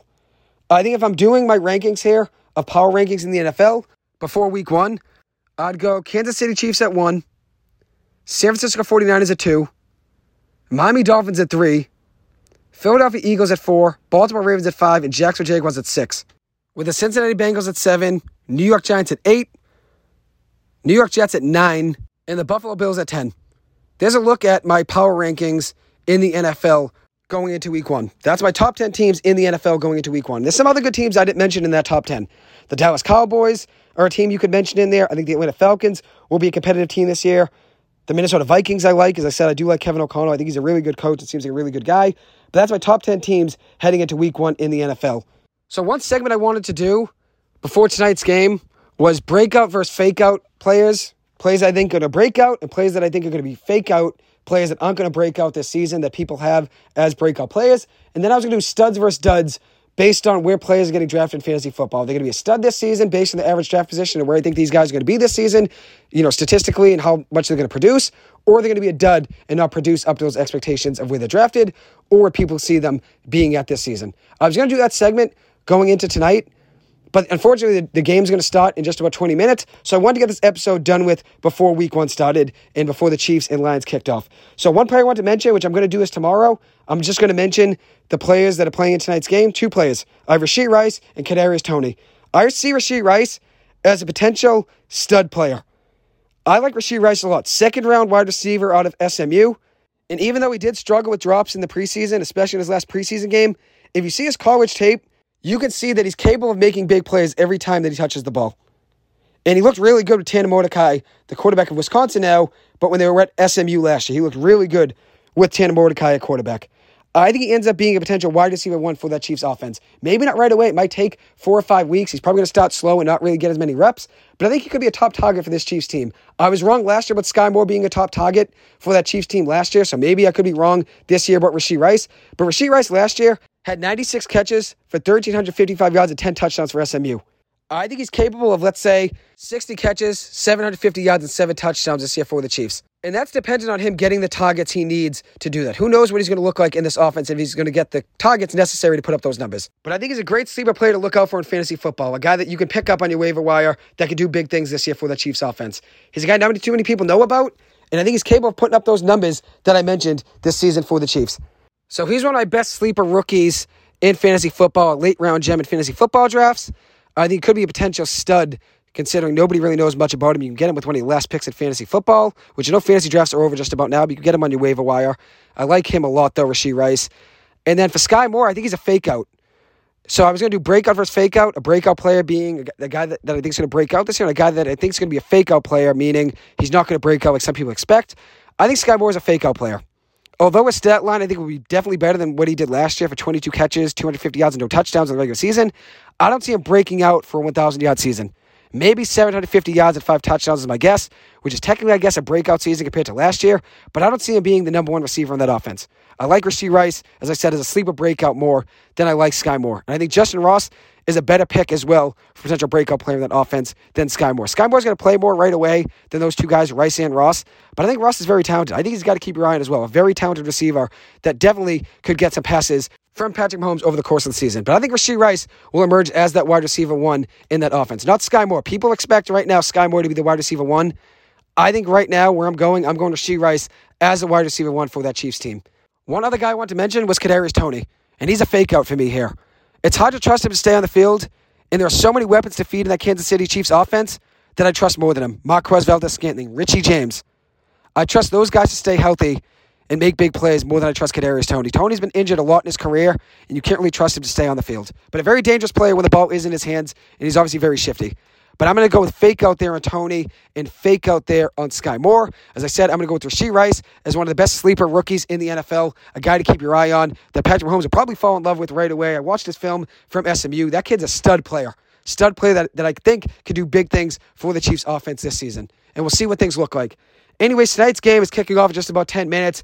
Patrick Mahomes going up against Jared Goff. Not going to have Travis Kelce in this game tonight, so we'll see how the Chiefs move the ball. Maybe they they rely on the run game and Isaiah Pacheco. We'll see how things work out there. I'm excited to see what Jahmyr Gibbs looks like for the Detroit Lions. I see him having maybe 1,200 yards from scrimmage this year, maybe seven touchdowns. I think he's going to be a very dangerous back for the Chiefs team, especially in the pass game. But the issue there with him is that I think David Montgomery is going to get some of those goal line touches that Jamaal Williams took last year from D'Andre Swift. I think it's going to be a very similar situation this year for Dan Campbell in the Detroit Lions. I think they're going to give the ball to David Montgomery in short yardage situations, especially to the goal line, just like they did last year with Jamaal Williams. But we'll see what the case is. As I said, I think the Chiefs win tonight's game, and I'm going to go with a prediction of Chiefs winning 27 23. 27 23 is my prediction. Maybe 27 24. Make it even there. So just one field goal, three touchdowns for the Lions. I'm going to go 27 23 Chiefs in this game. If you look at Patrick Mahomes' career, he's been great in week one of the regular season over his career. In five regular season games in week one, he's 18 touchdowns to no picks in five week one games. 18 touchdowns to no picks. So I expect him to have a good night tonight. My touchdown receptions for Patrick Mahomes, I'm going to go Marquez Valdes-Scantling. I'm going to go Rashee Rice, and I'm going to go Richie James. Those are my three touchdowns for Patrick Mahomes in this game. So my prediction, 27-24 in that game. I think Jahmyr Gibbs is capable, though, of scoring for the Lions. He's my touchdown prediction for the Lions. I think Jared Goff throws a couple touchdowns in tonight's game. We'll see how that goes. Obviously, without Travis Kelce being there for the Chiefs, we'll see if they can move the ball down the field. But I do still think Patrick Mahomes can score with those weapons he has. As I said, I do really like Rashee Rice. I like Marquez Valdes-Scantling. And we'll see what Skyy Moore looks like as a top target in this team. He's going to play a lot of downs in tonight's game, considering they need to move the ball somehow without Travis Kelce. But I'm going to go 27 24 Chiefs. We'll see how tonight's game goes. I like this Chiefs offense, though. Even though I don't really have a number one receiver like Tyreek Hill like they used to, I'm a fan of a lot of these guys. I love Richie James because of what he did last year with the Giants. Even though he did have some big drops, he had some big games for the Giants and helped them get to where they did last year in the playoffs. He stepped up in big moments for the Giants. So I like him. I like Marquez Valdes-Scantling a lot. I've been a big fan of MVS over his career. And as I said, Rashee Rice is my boy as well. So I'm rooting for this offense to score. I still think they can win tonight's game without Travis Kelce. I'm going to go 27 24 in a very close game in tonight's week one kickoff of the NFL season. Anyways, thank you guys so much for taking the time to listen to this. As always, I appreciate it. I hope you guys have a good one, and I will see you guys in the next episode. Thank you.